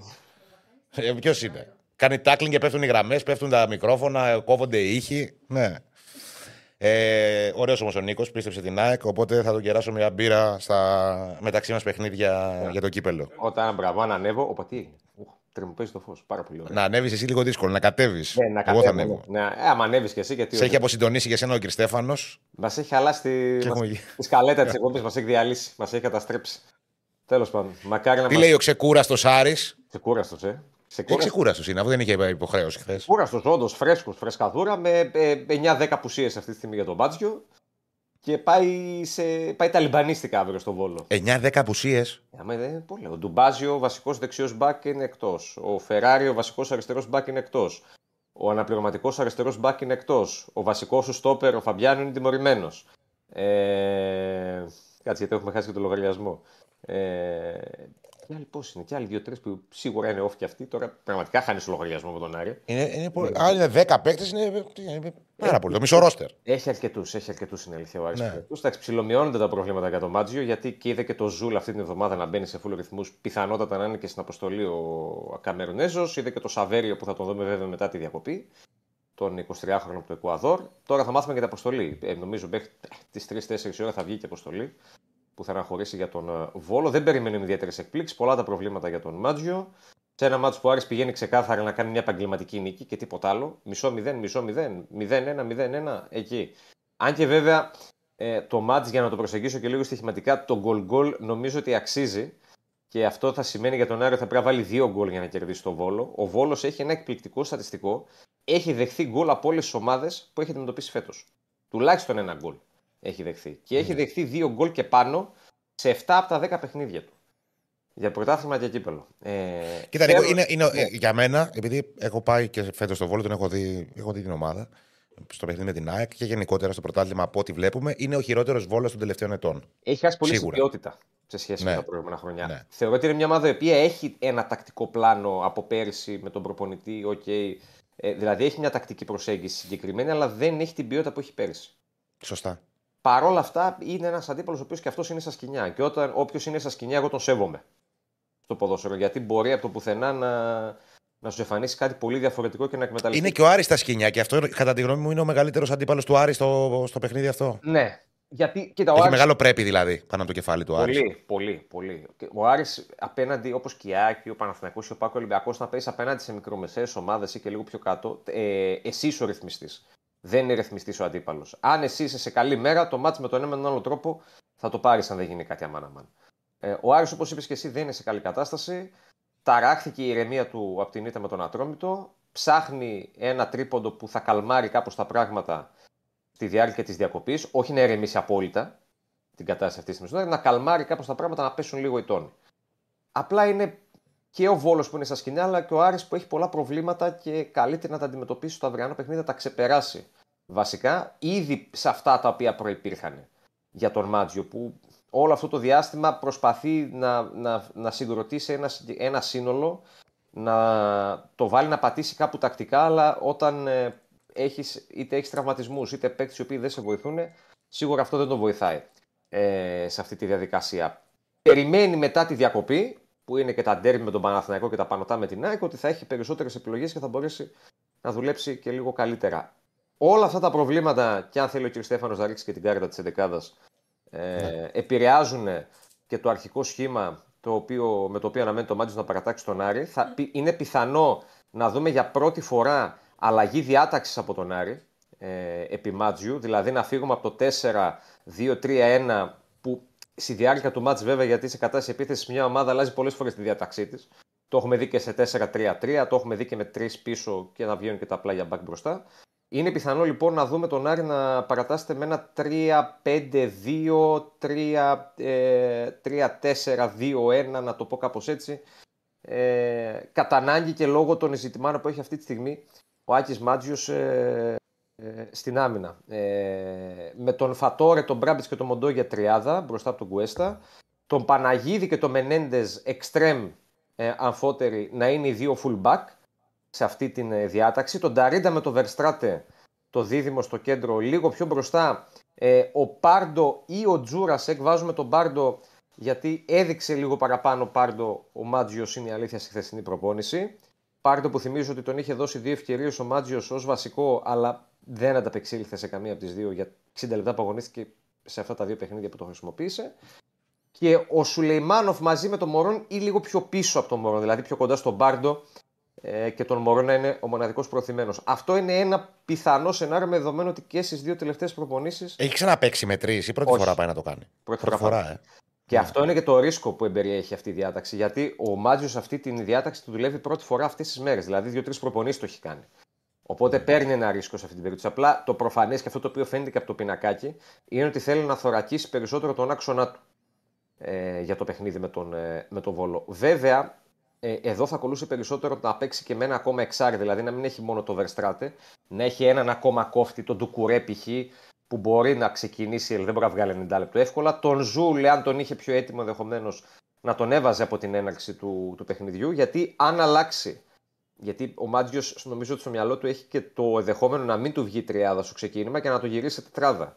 Αν το γυρίσει σε τετράδα, δεν, ε, θα έχει μόνο ένα εξάρι. Και θα έχει τον Ταρίντα και τον Μπάρντο οχταροδέκαρα στο χώρο του κέντρου. Άρα θα έχει ένα θέμα στα μαρκαρίσματα εκεί. Και όταν δεν έχεις και τον Φαμπιάνο στον άξονα, σας το έπρεπε συγκεκριμένα για να σε βοηθάει ανασταλτικά, τότε ε, εκεί παίρνεις ε, ένα ρίσκο. Αν βάλει τον Τζούρα σε κάτι του Πάρντο, τότε έχει ένα παίχτη που μπορεί να το βοηθήσει λίγο παραπάνω στο ανασταλτικό κομμάτι σε σχέση με τον Ισπανό. Στην περίπτωση της, της τετράδας, ένας χαφ θα, τραβηχ- θα, με, θα πιστοχωρήσει στην άμυνα, τώρα θα είναι πιθανότατα ο Βερστράτε, εάν γίνει αυτό. Με τον Μοντόγια και το Φατόρ να είναι σ' άκρα της άμυνας, το Βερστράτε να είναι δίπλα στον Μπράμπετς. Ο Μενέντες θα πάει στον άξονα πίσω από τον Μωρόν, γιατί ε, που είδες πώς εύκολα αλλάζουν οι ρόλοι ανάλογα με τη διάταξη και θα φύγει από το ρόλο του fullback. Και ο Σουλεϊμάνοφ θα φύγει από τον άξονα και θα πάει σε ρόλο δεξιού εξτρέμ. Ο Παναγίδης θα μείνει κανονικά αριστερά στην, ε, στην πλευρά του. Δεν είναι το ζήτημα για τον Άρη. Το αντιλαμβάνεται και ο κόσμος έτσι από αυτή την ανάλυση που κάνουμε. Το ζήτημα για τον Άρη στο αυριανό παιχνίδι είναι να περιορίσει ο Μάτζιος την ανισορροπία που υπάρχει στην 11. Και αυτό ξεκινάει κυρίως από την άμυνα και από κάποια θέματα τα οποία έχει ε, σίγουρα μεσοπιθετικά όλο αυτό το διάστημα ο προπονητής του Άρη. Είναι ένα μάτι το οποίο ο Άρης θα πάει καθαρά με σκοπιμότητα, θα ψάξει την ουσία και πάνω σε αυτή την ουσία δεν ξέρω αν ο Στέφανος έχει έτοιμη και μια άλλη κάρτα που είχαμε ετοιμάσει σχετικά με τον Μωρόν και τον, ε, και τον Σουλεϊμάνοφ, γιατί είναι μάτς το οποίο ο Άρης με δεδομένη την ανισορροπία που έχει χρειάζεται από τους ε, Μωρόν και Σουλεϊμάνοφ να βγουν μπροστά, να δώσουν αυτό το κάτι παραπάνω που δίνουν μέχρι στιγμής στον Άρη ε, όσον αφορά το επιθετικό κομμάτι, γιατί μαζί οι δυο τους, συνδυα- αν τους συνδυάσεις, έχουν τα 8 από τα 14 γκολ της ομάδας, στο φετινό πρωτάθλημα, δηλαδή πάνω από το 50% και δεν είναι τυχαίο ότι κόντρα στον Ατρόμητο κανένας από τους δύο δεν έκανε ένα γκολ ή μια assist και γενικά δεν είχαν καλή εικόνα. Αυτή είναι η κάρτα που λέγαμε. Με αποτέλεσμα ο Άρης να σκοράρει ναι, με ένα γκολ, να το κάνει από την άσπρη βούλα βέβαια, αλλά να μην βρίσκει ε, κάποιο άλλο τέρμα γιατί πολύ απλά από τη στιγμή που ως σύνολο ο Άρης ακόμα δεν μπορεί να βγάλει πολλά πράγματα στο επιθετικό κομμάτι και στο τελευταίο τρίτο του γηπέδου, βασίζεται στην ατομική ποιότητα αυτών των ποδοσφαιριστών. Ε, και φαίνεται και Το από τα- αντίθετο από την ΑΕΚ δηλαδή. το Με αντίθετο, λίγα λόγια. το αντίθετο από την ΑΕΚ, ναι. και όταν δεν τραβούν, αυτοί, να το πω έτσι λαϊκά, όταν δεν τραβούν αυτοί οι δύο ποδοσφαιριστές, ο Άρης δυσκολεύεται. Και δεν είναι τυχαίο ότι σχεδόν σε όλα τα μάτια που έχει κερδίσει ο Άρης, είτε ο ένας είτε ο άλλος έχει κάνει ένα γκολ, έχει κάνει μια assist. Και ότι στα μάτια που έχει χάσει ο Άρης πλην το αγώνα, ή δεν έχει κερ... ναι, στα μάτια που έχει χάσει ο Άρης πλην το αγώνα με τον, ε, με τον Όφη, που ο Μωρόν είχε σκοράρει, αλλά ο Άρης έχασε με 3-2. Στα μάτια λοιπόν που έχει χάσει ο Άρης δεν έχουν κάνει νούμερα αυτοί οι δύο ποδοσφαιριστές. Ούτε με τον Μπάουκ κάνανε, ούτε με τον Ολυμπιακό κάνανε, ούτε με τη Λαμία κάνανε. Ε, και αυτό, σε αυτό φαίνεται και αποτυπώνεται και η σημασία που έχουν αυτοί οι δύο ποδοσφαιριστές. Από τη στιγμή που δεν βγαίνει κάποιος άλλος μπροστά για να σου δώσει το κάτι παραπάνω, όπως είναι ο Νταρίντα π.χ. ή όπως είναι ο Κάρλσον π.χ. και αυτός που μέχρι στιγμής προβληματίζει πολύ με την απόδοση του. Οπότε το ζητούμενο για τον Άρη είναι πας κερδίζεις αύριο μισό 0, 0-1 και πας στη διακοπή έχοντας ρίξει τους τόνους ε, μετά από το παιχνίδι κόντρα στον Ατρόμητο. Αυτή είναι η ουσία για τον Άρη. Ε, έχουμε την κάρτα με, τη, με τις αγωνές. Ε, να δούμε και την κάρτα με τις αγωνιστική, την επόμενη αγωνιστική. Εδώ μας είπε ότι το έριξε πριν, ε, έριξε την ΑΕΚ Άσο. Θα μας πάει κουβά πάλι. Ναι, Ό,τι θέλω αυτό να περιμένει η κάνω. ΑΕΚ για να μας πάει κουβά. Καλά σε λέει. Εμπαθή. Εμπαθή. Εγώ μια χαρά τα, τα έβγαλα.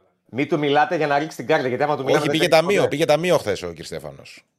Έχει κάνει build-up. Λο- Λογικά, λογικά θα έκλειψε κάποιο ταμείο, δεν θα πήγε ταμείο. Λογικά πρέπει να έκλειψε Ναι. κάποιο ταμείο. Λοιπόν, Σάββατο είναι Ναι. Όφη Παζιάννενα, Ατρόμητος Πανσεραϊκός, Βόλος Άρης. Ε, πα... Εντάξει, θα τα πούμε ένα-ένα. Θα πούμε τις μέρες πρώτα. Και Κυριακή είναι Πάοκ Πανετολικός, ΑΕΚ Λαμία, Αστέρας Τρίπολης Ολυμπιακός και Φυσιά Παναθηναϊκός. Θα κάνουμε ένα σχόλιο για τα παιχνίδια μαζί με τον Νίκο. Όφη Παζιάννενα, η χαρά του ποδοσφαίρου. Πιστεύω ότι σε όλη την Ευρώπη θα παρακολουθούν με κομμένη την ανάσα Όφη Παζιάννενα. Θα πιάσουν οι δρόμοι για αυτό το παιχνίδι πιθανόν αύριο. Χαμός θα γίνει.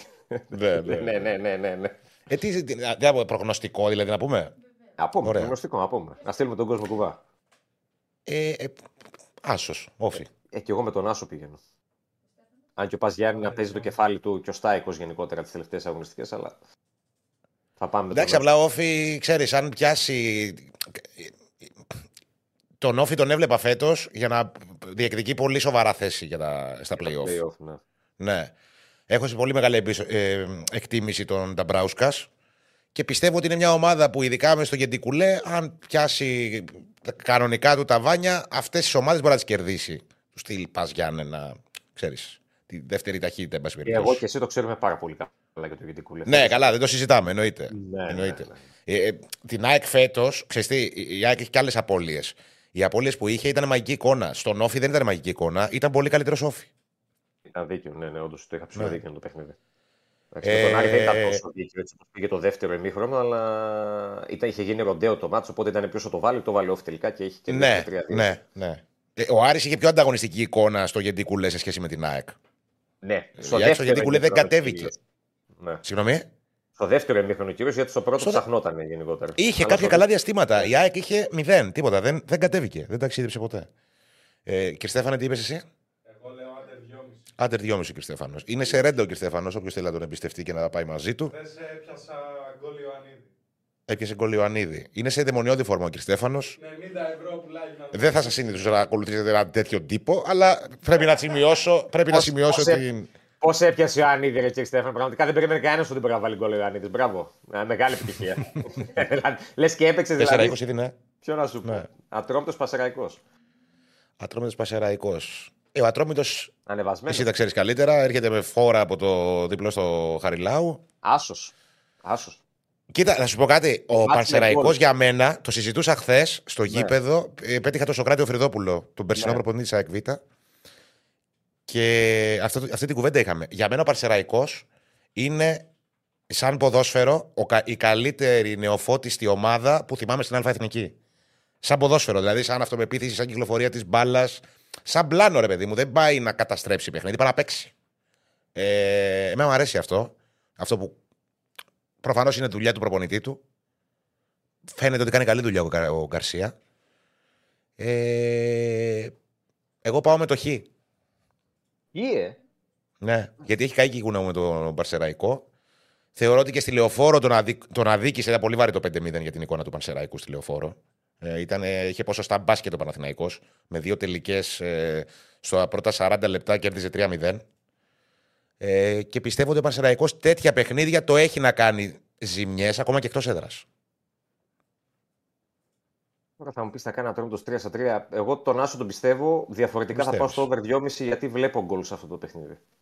OK, okay. και Στέφανος. Εγώ πάω στο bet builder, ε, άσο χ, διπλή ευκαιρία και γκολ γκολ.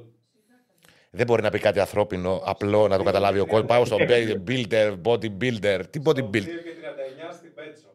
Άντε. Πε Το- πες διπλό, ρε φίλε. Δηλαδή, πες κάτι. Ναι. Τέλος. Βόλος Άρης, εγώ βλέπω διπλό. Και αν δεν το κάνει ο Άρης το διπλό. Δηλαδή, Τι; κάποια στιγμή πρέπει, ξέρεις. Τι; Ε, με αυτό το κλίμα και με αυτό το πρέπει που έχει από πάνω του και με την εικόνα του Βόλου δε- και με δεδομένη την εικόνα του Βόλου. Πολύ μέτρια ομάδα φέτος. Ε, αν και το βλέπω και γκολ γκολ, να σου πω την αμαρτία μου. Ναι. Κι εγώ. Ε, αλλά νομίζω ότι θα υπερισχύσει το μεγάλο πρέπει του Άρη. Διπλό και γκολ γκολ. Οκ, συμφωνούμε. Διπλό Και γκολ, Στέφανος, γκολ. τώρα, κάτι ανθρώπινο θα πεις. Απλό. Εγώ βλέπω να σκοράρει μόνο ο Άρης στην bet shop στο 3 και 0-5. Κλειδώσαμε. Μας αρέσει, το κρατάμε. Καλό είναι. Μπράβο κύριε Στέφαν. Καλό παιδί. Ε, βέβαια, του αρέσει επειδή το προμοτάρα. Α, μπράβο. Πάοκ Πανετολικός. Ε, άσο από ημίχρονο. Άσο από ημίχρονο, άσο τελικό. Ε, μου πεις τι θα δίνουν τώρα αυτά που δίνω εγώ, τίποτα τη πλάκα θα δίνουν τώρα. Ένα 15 τώρα θα δίνουν. Σημεία παίζουμε. Εμείς είμαστε old school. Νίκο. Over, ε... Over 1,5 μήχρονο. Over 1,5 μήχρονο. Και Στέφανος. Εγώ θα πω. Over 2,5. Εκεί. Over 2,5. Ωραία. ΑΕΚ Λαμία. Την ΑΕΚ δεν την παίζω ποτέ γιατί με τυφλώνει το συνέστημα και δεν ε, την έχω ακουμπήσει ποτέ στο στοίχημα. Δεν, όχι ότι παίζω και πάρα πολύ. Δεν μπορώ να δώσω άλλο αποτέλεσμα πέρα από άσο. ΑΕΚ Λαμία δηλαδή για το Θεό στη Φιλαδέλφια. Όμως, όμως, Έστω ένα και 22, θα του κλείσει. Μπράβο, Άκα. ε, άσο ημίχρονο, άσο τελικό. Ε, να, μην σκορα, να σκοράρει μόνο η ΑΕΚ. Βλέπω, ας πούμε, ό- όλα αυτά τα θετικά, αλλά ε, πολύ καλή Λαμία και ε, έχει κάποιες παγίδες στο μάτς. Ε, όμως τώρα είμαστε στη Φιλαδέλφια, άμα δεν κερδίσει και τη Λαμία, προερχόμενος από δύο αρνητικά αποτελέσματα, θα το κλείσουμε το μαγαζί. Δεν θα κλείσει ποτέ το μαγαζί. Η ΑΕΚ είναι η ιδέα και οι ιδέες δεν πεθαίνουν. Νίκο. Πολύ ρισκαδόρικα θα πάω στο over 2,5 ημίχρονο. Πολύ ρισκαδόρικα. 2,5 όμως. ημίχρονο. Δηλαδή πιστεύω ότι η ΑΕΚ θα ξεσπάσει κάπου μετά από δύο ε, συνεχόμενα αρνητικά αποτελέσματα, κάπου πρέπει να ξεσπάσει. Η Λαμία νομίζω προσφέρεται και η Λαμία δεν γίνεται να το πάει σε ρί, έτσι. Κάποια στιγμή θα αρχίσει να ξεφουσκώνει. Δηλαδή έχει ξεφύγει από την ε, λογική αυτό που κάνει μέχρι στιγμή στο πρωτάθλημα. Χωρίς να Ναι. θέλω να την αδικήσω και να την υποτιμήσω, έτσι. Έχει κάνει, Ναι. θεωρώ ότι κάνει καλή δουλειά ο Βόκολος. Πάρα πολύ καλή δουλειά και καλή ομάδα και εκεί που δεν κερδίζει είναι καλή. Δηλαδή με Ναι. το Παναθηναϊκό ήταν καλή. Πάρα πολύ καλή. Αλλά κάποια στιγμή θα ξεσπάσει κάπου η ΑΕΚ, δεν γίνεται. Ναι. Κύριε Στέφανε. Στην Betshop πάντα θα παίξω multi-scores Πω. 1-0, 2-0 ή 3-0 Ναι. στο 2 και 50. Ωραία. Μάλιστα. Λοιπόν, ο- και εδώ λέει ένας φίλος ΑΕΚ διπλό ημίχρονο και άσο τελικό. Ω, δηλαδή πάμε για ντέρμπι και εκεί με τη, και με τη Λαμπία, θα πάρουμε τα, τα αντικαταθλιπτικά μας. Ε, Αστέρας Τρίπολης Ολυμπιακός. Ε, Διπλό και Παρότι είναι άντερ. καλή ομάδα η Τρίπολη και τη δυσκόλεψε την ΑΕΚ πάρα πολύ στο πρώτο ημίχρονο. Όχι τη δυσκόλεψε, ήταν καλύτερος αστέρας Τρίπολη από την ΑΕΚ στο πρώτο ημίχρονο πρόσφατα. Ε, νομίζω ότι θα επιστρέψει στις νίκες Ολυμπιακός. Διπλό. Διπλό και άντερ. Διπλό και άντερ. Κύριε Στέφανος. Εγώ θα παίξω στο under 1,5 στο 4. Ωραία. Και η φυσιά Παναθηναϊκός. Τώρα ξέρεις. Λένε κάνει μπιπ ο πεθαμένος. Πόσες φορές θα το κάνει. Δεν το κάνει. Συνήθως μία φορά γίνεται αυτό που έγινε την περασμένη εβδομάδα. Δηλαδή να κάνει την φυσιά τη μία φάση γκολ και να γλιτώσει όπως γλιτώσει από την ΑΕΚ. Διπλό. Διπλό και εγώ. Ε, Διπλό και άντερ δίνω εγώ. εγώ θα το δώσω διπλό με ασιατικό handicap 1,5. Άσε μας ρε Στέφανε. Α, Φτάνει. Εγώ θα το δώσω διπλό με ελβετικό handicap. Είναι μπράβο. πολύ ωραίο το ελβετικό handicap. Ρε τι τραβάμε. Λοιπόν, αυτή είναι η αγωνιστική. Ε, να πάνε όλα καλά, τα παιχνίδια. κέρδη και τα σχετικά. Καλά κέρδη και τα σχετικά, ναι. Δεν ξέρω τι λέτε σε αυτές τις περιπτώσεις τώρα. Εμείς, εγώ, ένα ένας ταπεινός ρεπόρτερ ΑΕΚ που βρέθηκε να κάνει τον παρουσιαστή. Ε, όχι και ταπεινός. Ε, ταπεινός είμαι, τι είμαι. Ε, όχι και ταπεινός ρεπόρτερ. ΑΕΚ. Λοιπόν, ευχαριστούμε πολύ τον Νίκο. Εγώ σας ευχαριστώ. Καλό Σαββατοκύριακο. Επίσης θα τα πούμε Δευτέρα. Άντε, να χαμογελάσετε αύριο κι εσείς. Να Άντε. πάει λίγο τέτοιο. Από το Δηλαδή, Σάββα σας Σουάκη έχει μου λυπηθεί η και στο- ψυχή μου. Και στο, και στο Σουλεϊμάνο το πόδι. Να δούμε, να δούμε. να δούμε. Φιλιά. Γεια σου, Νίκο μου, για χαρά. Καλό μεσημέρι. Διαβάζω μηνυματάκια. Όχι στον τζόγο. Δεν παίζω σχεδόν ποτέ. Να σας πω την αλήθεια. Ήταν ένα από τα λίγα κουσούρια που δεν έχω στη- αυτή τη- στην πολυτάραχη ερωτική ζωή μου. Διπλό μέσα στον ποροθρύλο. Ε, αυτό έγραψε, αυτό διάβασε. Διαβάστε μηνύματα. Δεν μου είπατε διαβάστε μηνύματα και φιλτραρέτα. Γιατί δηλαδή είναι φούσκα για να μην είναι. Α, για τη Λαμία λέει ο Παναγιώτης, που είπε ο Νίκος ότι. ε, λέει ρε παιδί μου ότι δεν μπορεί να συνεχίσει σε αυτό το τέμπο ο Νίκος. Δεν είπε ότι. ε, φούσκα. Μια χαρά ομάδα είναι η Λαμία και μπράβο στον Βόκολο. Ε, παρότι δεν είναι, ποτέ δεν ήταν από τις συμπαθιέ μου. Τέλος πάντων, είναι άλλο θέμα αυτό. Διαβάζω μηνύματα για να πάμε στο αγαπημένο μας θέμα που είναι. Το άθλημα. Α, το άθλημα που έφερε η μεγάλη ΑΕΚ στην Ελλάδα. Γιατί πιο πριν, όσοι παρακολουθούν αυτό το, το ωραίο σπορ, ήταν στα δέντρα. Πριν η, η παρέα του Τρότζου, του Αμερικάνου, του Λαρετζάκη, του Ζούπα και του Χριστέα. Ε, βέβαια. Την ταινία δεν έχω δει. Εννοείται. Πήγαινα ρε στο μπάσκετ παλιά. Απλά δεν καταλάβαινα τίποτα. Στα μπλε εκεί, ο Ανίδης και τέτοια. Ναι, ρε. Τρίποντα και φώναζε γκολ να κάνω. Εννοείται. Μα δεν εμείς δεν παρακολουθούμε το σπορ. Εμείς πάμε για τη φανέλα. Μου ήρθε, μου ήρθε ένα μήνυμα πριν που ήθελα να το πω. Τι ομάδα θα ήσουν αν δεν ήσουν ΑΕΚ; Το έχω σκεφτεί αυτό. Ναι, πιστεύω δεν μπορούσα ποτέ να ήμουν τίποτα. Αλλά, αλλά αν, αν με, μεγάλωνα στη Θεσσαλονίκη, 102% θα ήμουν Ηρακλή. Γιατί το λες πριν το πω όμως, μου φαίνεται; Έχω αυτό το. Ναι, δηλαδή όσες φορές το έχω σκεφτεί, εκεί πάει το μυαλό μου. Θα ήμουν Ηρακλή. ΑΕΚ Λάρνακας είναι ο πατέρας μου, είμαι από εκεί. Ναι, γιατί μου λέει ΑΕΚ Λάρνακας θα ήσουν. Όχι, δεν είμαι, δεν υποστηρίζω καμία άλλη ομάδα. Αυτά που λένε είμαι Λίβερπουλ στην Αγγλία, Μπαρσελόνα στην Ισπανία. και- Ο κάθε άνθρωπος μια ομάδα έχει. Έτσι δεν είναι. Δηλαδή, καταλαβαίνω να έχεις δύο γυναίκες, ας πούμε. Να έχεις δύο. Μπορεί να έχεις δύο ομάδες. Είμαστε μόνο ΑΕΚ. Σπύρο, αν δεν ήταν η ΑΕΚ, ωραία, έχεις σκεφτεί τι δουλειά θα έκανες. Δεν θα υπήρχε το ρεπορτάζ που καλύπτεις. Δεν θα υπήρχε στην Ελλάδα. Θα, έλεγες, θα ήσουν τώρα σαν δημοσιογράφος που ασχολείται με το badminton, ας πούμε. Badminton, πώς τα λένε αυτά; Πολύ ωραίο το badminton. Αυτό θα πω. Ωραία, δεν θα ήξερε κανένας. Και Επειδή η ΑΕΚ έφερε το 1968 τον πρώτο ευρωπαϊκό τίτλο στη χώρα, καλλιεργήθηκε αυτό το σπορ, έγινε, ασχολήθηκε η γενιά του 87, πήρανε το Ευρωμπάσκετ, τι πήρανε τότε, ήρθε και ένα στοιχείο. και δημιουργήθηκε αυτή η κουλτούρα και σήμερα είσαι εσύ εδώ για να μας πεις τα νέα του μπάσκετ. Δηλαδή, εγώ άλλο θα πω. Αφού ευχαριστείς Ε, το σύλλογο που σου έδωσε τη δουλειά, πάμε παρακάτω. Εγώ άλλο θα πω ότι χθες δηλαδή συνάντησα στο αεροδρόμιο του Βερολίνου την αγαπημένη ομάδα του Άκη και την αγαπημένη ομάδα του πατέρα του Άκη. Γιατί ήταν και η ΑΕΚ Του πατέρα μου. Η ΑΕΚ Λάρακας Στο, μπάσκετ. στο μπάσκετ, ναι. Τι παίζουν αυτοί; FIBA Europe Cup. Αλήθεια. Ήταν. Εμείς τι παίζουμε Champions League. Ακριβώς Ναι. Champions League, ναι. Που νικήσατε στη έτσι. Λοιπόν, από το Champions League όμως πάμε πιο ψηλά. Πάμε στην Ευρωλίγκα όπου και χθες είχαμε παιχνίδια και απόψε θα έχουμε. Χθες ο Ολυμπιακός δεν τα κατάφερε.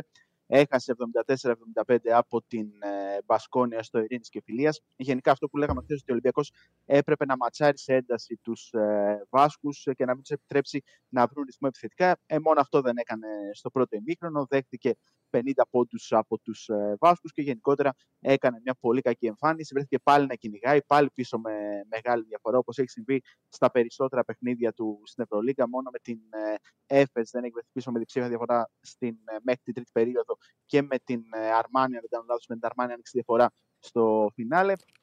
Δεν γίνεται λοιπόν κάθε φορά ο Ολυμπιακός να πρέπει να κυνηγήσει το σκορ και να κάνει μεγάλες ανατροπές. Το έχει καταφέρει αρκετές φορές ε, φέτος. Δεν τα κατάφερε ε, χθες με τους ε, Βάσκους. Καθώς ο Κόντι Μίλερ Μάκιντάιρ με ένα πολύ δύσκολο σουτ ε, στα 7 δέκατα έδωσε την ε, νίκη στην ομάδα του. Ένας Ολυμπιακός ε, που δεν είχε σε καλή μέρα για ακόμα ένα μάτς ε, το Walkup, ο οποίος είχε αρχίσει ζεστός από την περιφέρεια στα τρία πρώτα μάτς. Από εκεί και πέρα έχει ένα στα 18 τρίποντα στα επόμενα τέσσερα.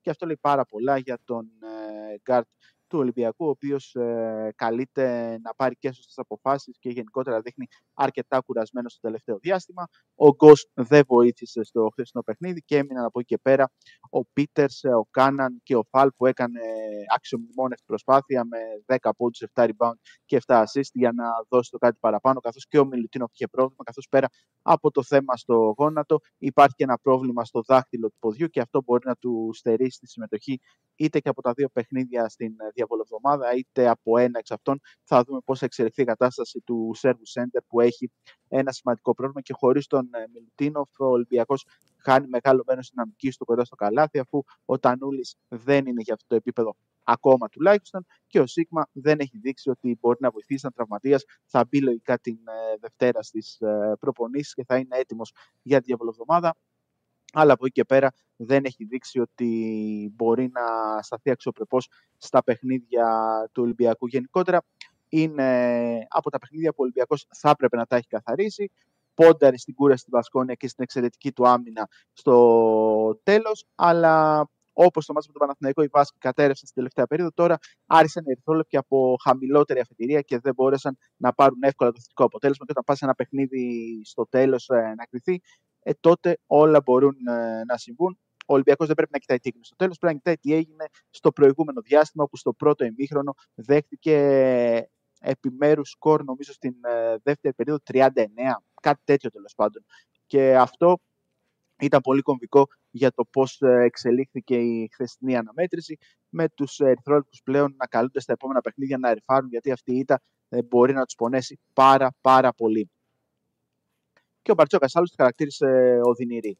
Και αυτό που τόνισε ότι χρειάζονταν η ομάδα του καλύτερες αποφάσεις στο τέλος και ότι η τελευταία φάση ήταν ένα σουτ πάνω σε άμυνα, έτυχε να μπει το σουτ του Μάκιντάιρ, οπότε ο Ολυμπιακός πρέπει να προχωρήσει και να δει πώς μπορεί να διορθώσει τα πράγματα για την ε, συνέχεια, καθώς είναι και κουρασμένος όπως υπογράμμισε και ο προπονητής του και σε αυτό οφείλονται κάποιες λάθος αποφάσεις.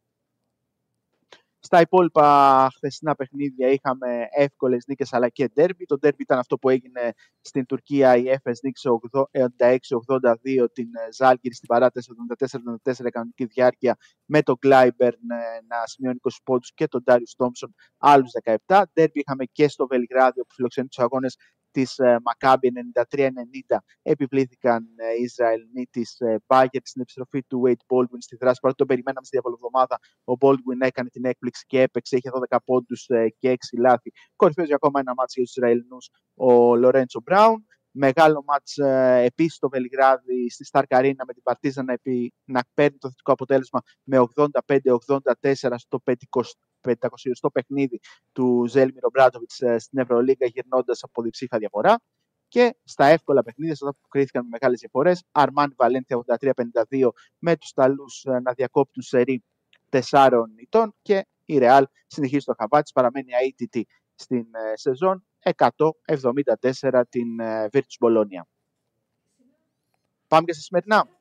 Σημερινά, ναι. Τι έχουμε σήμερα; Σήμερα έχουμε το σημαντικό μάτι στο Βερολίνο για τον ε, Παναθηναϊκό με τους πράσινους που έχουν κακή παράδοση ε, στο Βερολίνο έχοντας ε, τρεις σερίτες. Έχουν νικήσουν από την ε, σεζόν 14-15 ε, στην έδρα της ε, Άλμπα. Από εκεί πέρα έχουν τρεις σερίτες όλες με διαφορές μεγαλύτερες ε, των 8 πόντων, με τον Κέντρικ Ναν να δούμε αν θα παίξει, γιατί ο Αταμάν χθες είπε ότι θα δούμε πώς θα είναι και στην προπόνηση, ούτως ώστε να αποφασιστεί αν θα είναι διαθέσιμος ε, στο μάτς του Παναθηναϊκού. Με την Άλμπα, με τον Βιλντόσα να έχει και αυτός σημαντικές πιθανότητες επιστροφής ε, με τον τραυματισμό που τον ε, ταλαιπώρησε και τον Παναθηναϊκό να καλείται να αντιμετωπίσει μια πολύ επικίνδυνη ομάδα που αν της δώσει το δικαίωμα να πιστέψει ότι μπορεί να σε νικήσει, τότε θα το κάνει. Είναι μια ομάδα που τρέχει πάρα πολύ, οπότε ο Παναθηναϊκός πρέπει να είναι πολύ προσεκτικός στην ε, άμυνα, να κόψει ευνηδιασμούς για την Άλμπα και γενικότερα να δείξει μια συγκέντρωση για το μεγαλύτερο διάστημα του αγώνα, ούτως ώστε να μην κινδυνεύσει.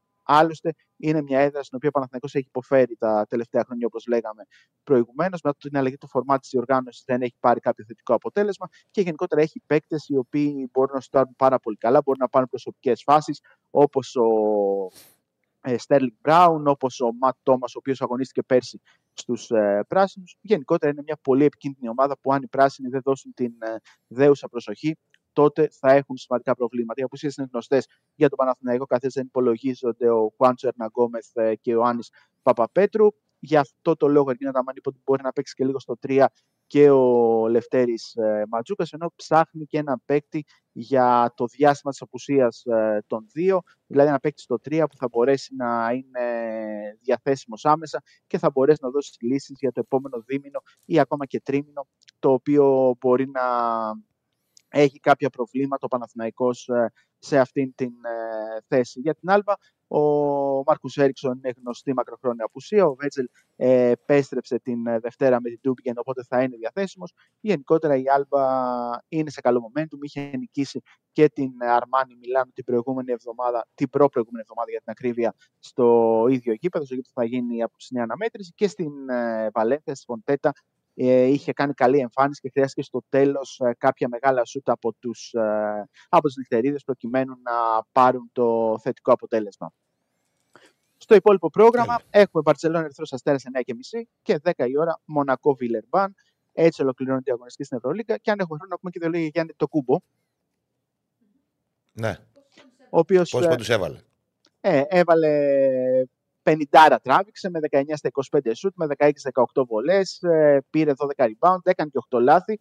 Αλλά το πιο σημαντικό είναι ότι οι Bucks δεν κατάφεραν να νικήσουν τους Pacers, έχασαν με 126-124 πάνω τους 54 πόντους λοιπόν του Γιάννη. Δεν αγωνίστηκε ο Damian Lillard που είχε κάποιο μικρό πρόβλημα, περισσότερο νομίζω όμως ήταν για λόγους ε, προστασίας, δηλαδή για προφυλαχθεί. Δεν είναι δηλαδή κάτι πάρα πολύ σημαντικό. Από εκεί και πέρα είδε τον ε, Χαλμπέρτον και τον ε, Μάτουριν να σημειώνουν ε, 55 πόντους, ένα περισσότερο από όσους έβαλε ο Γιάννης ε, και παρότι οι Bucks είχαν διψήφια διαφορά στην ε, τέταρτη περίοδο, ιτήθηκαν με τον προπονητή του να λέει ότι ο Γιάννης πρέπει να παίρνει περισσότερα σφυρίγματα και τον ε, Γιάννη να λέει ότι ξέρω ότι με στηρίζει ο προπονητής μου και νιώθω κάποιες φορές ότι υπάρχουν επαφές που για άλλους παίκτες σφυρίζονται πολύ πιο εύκολα ενώ σε μένα δεν ε, σφυρίζονται τόσο.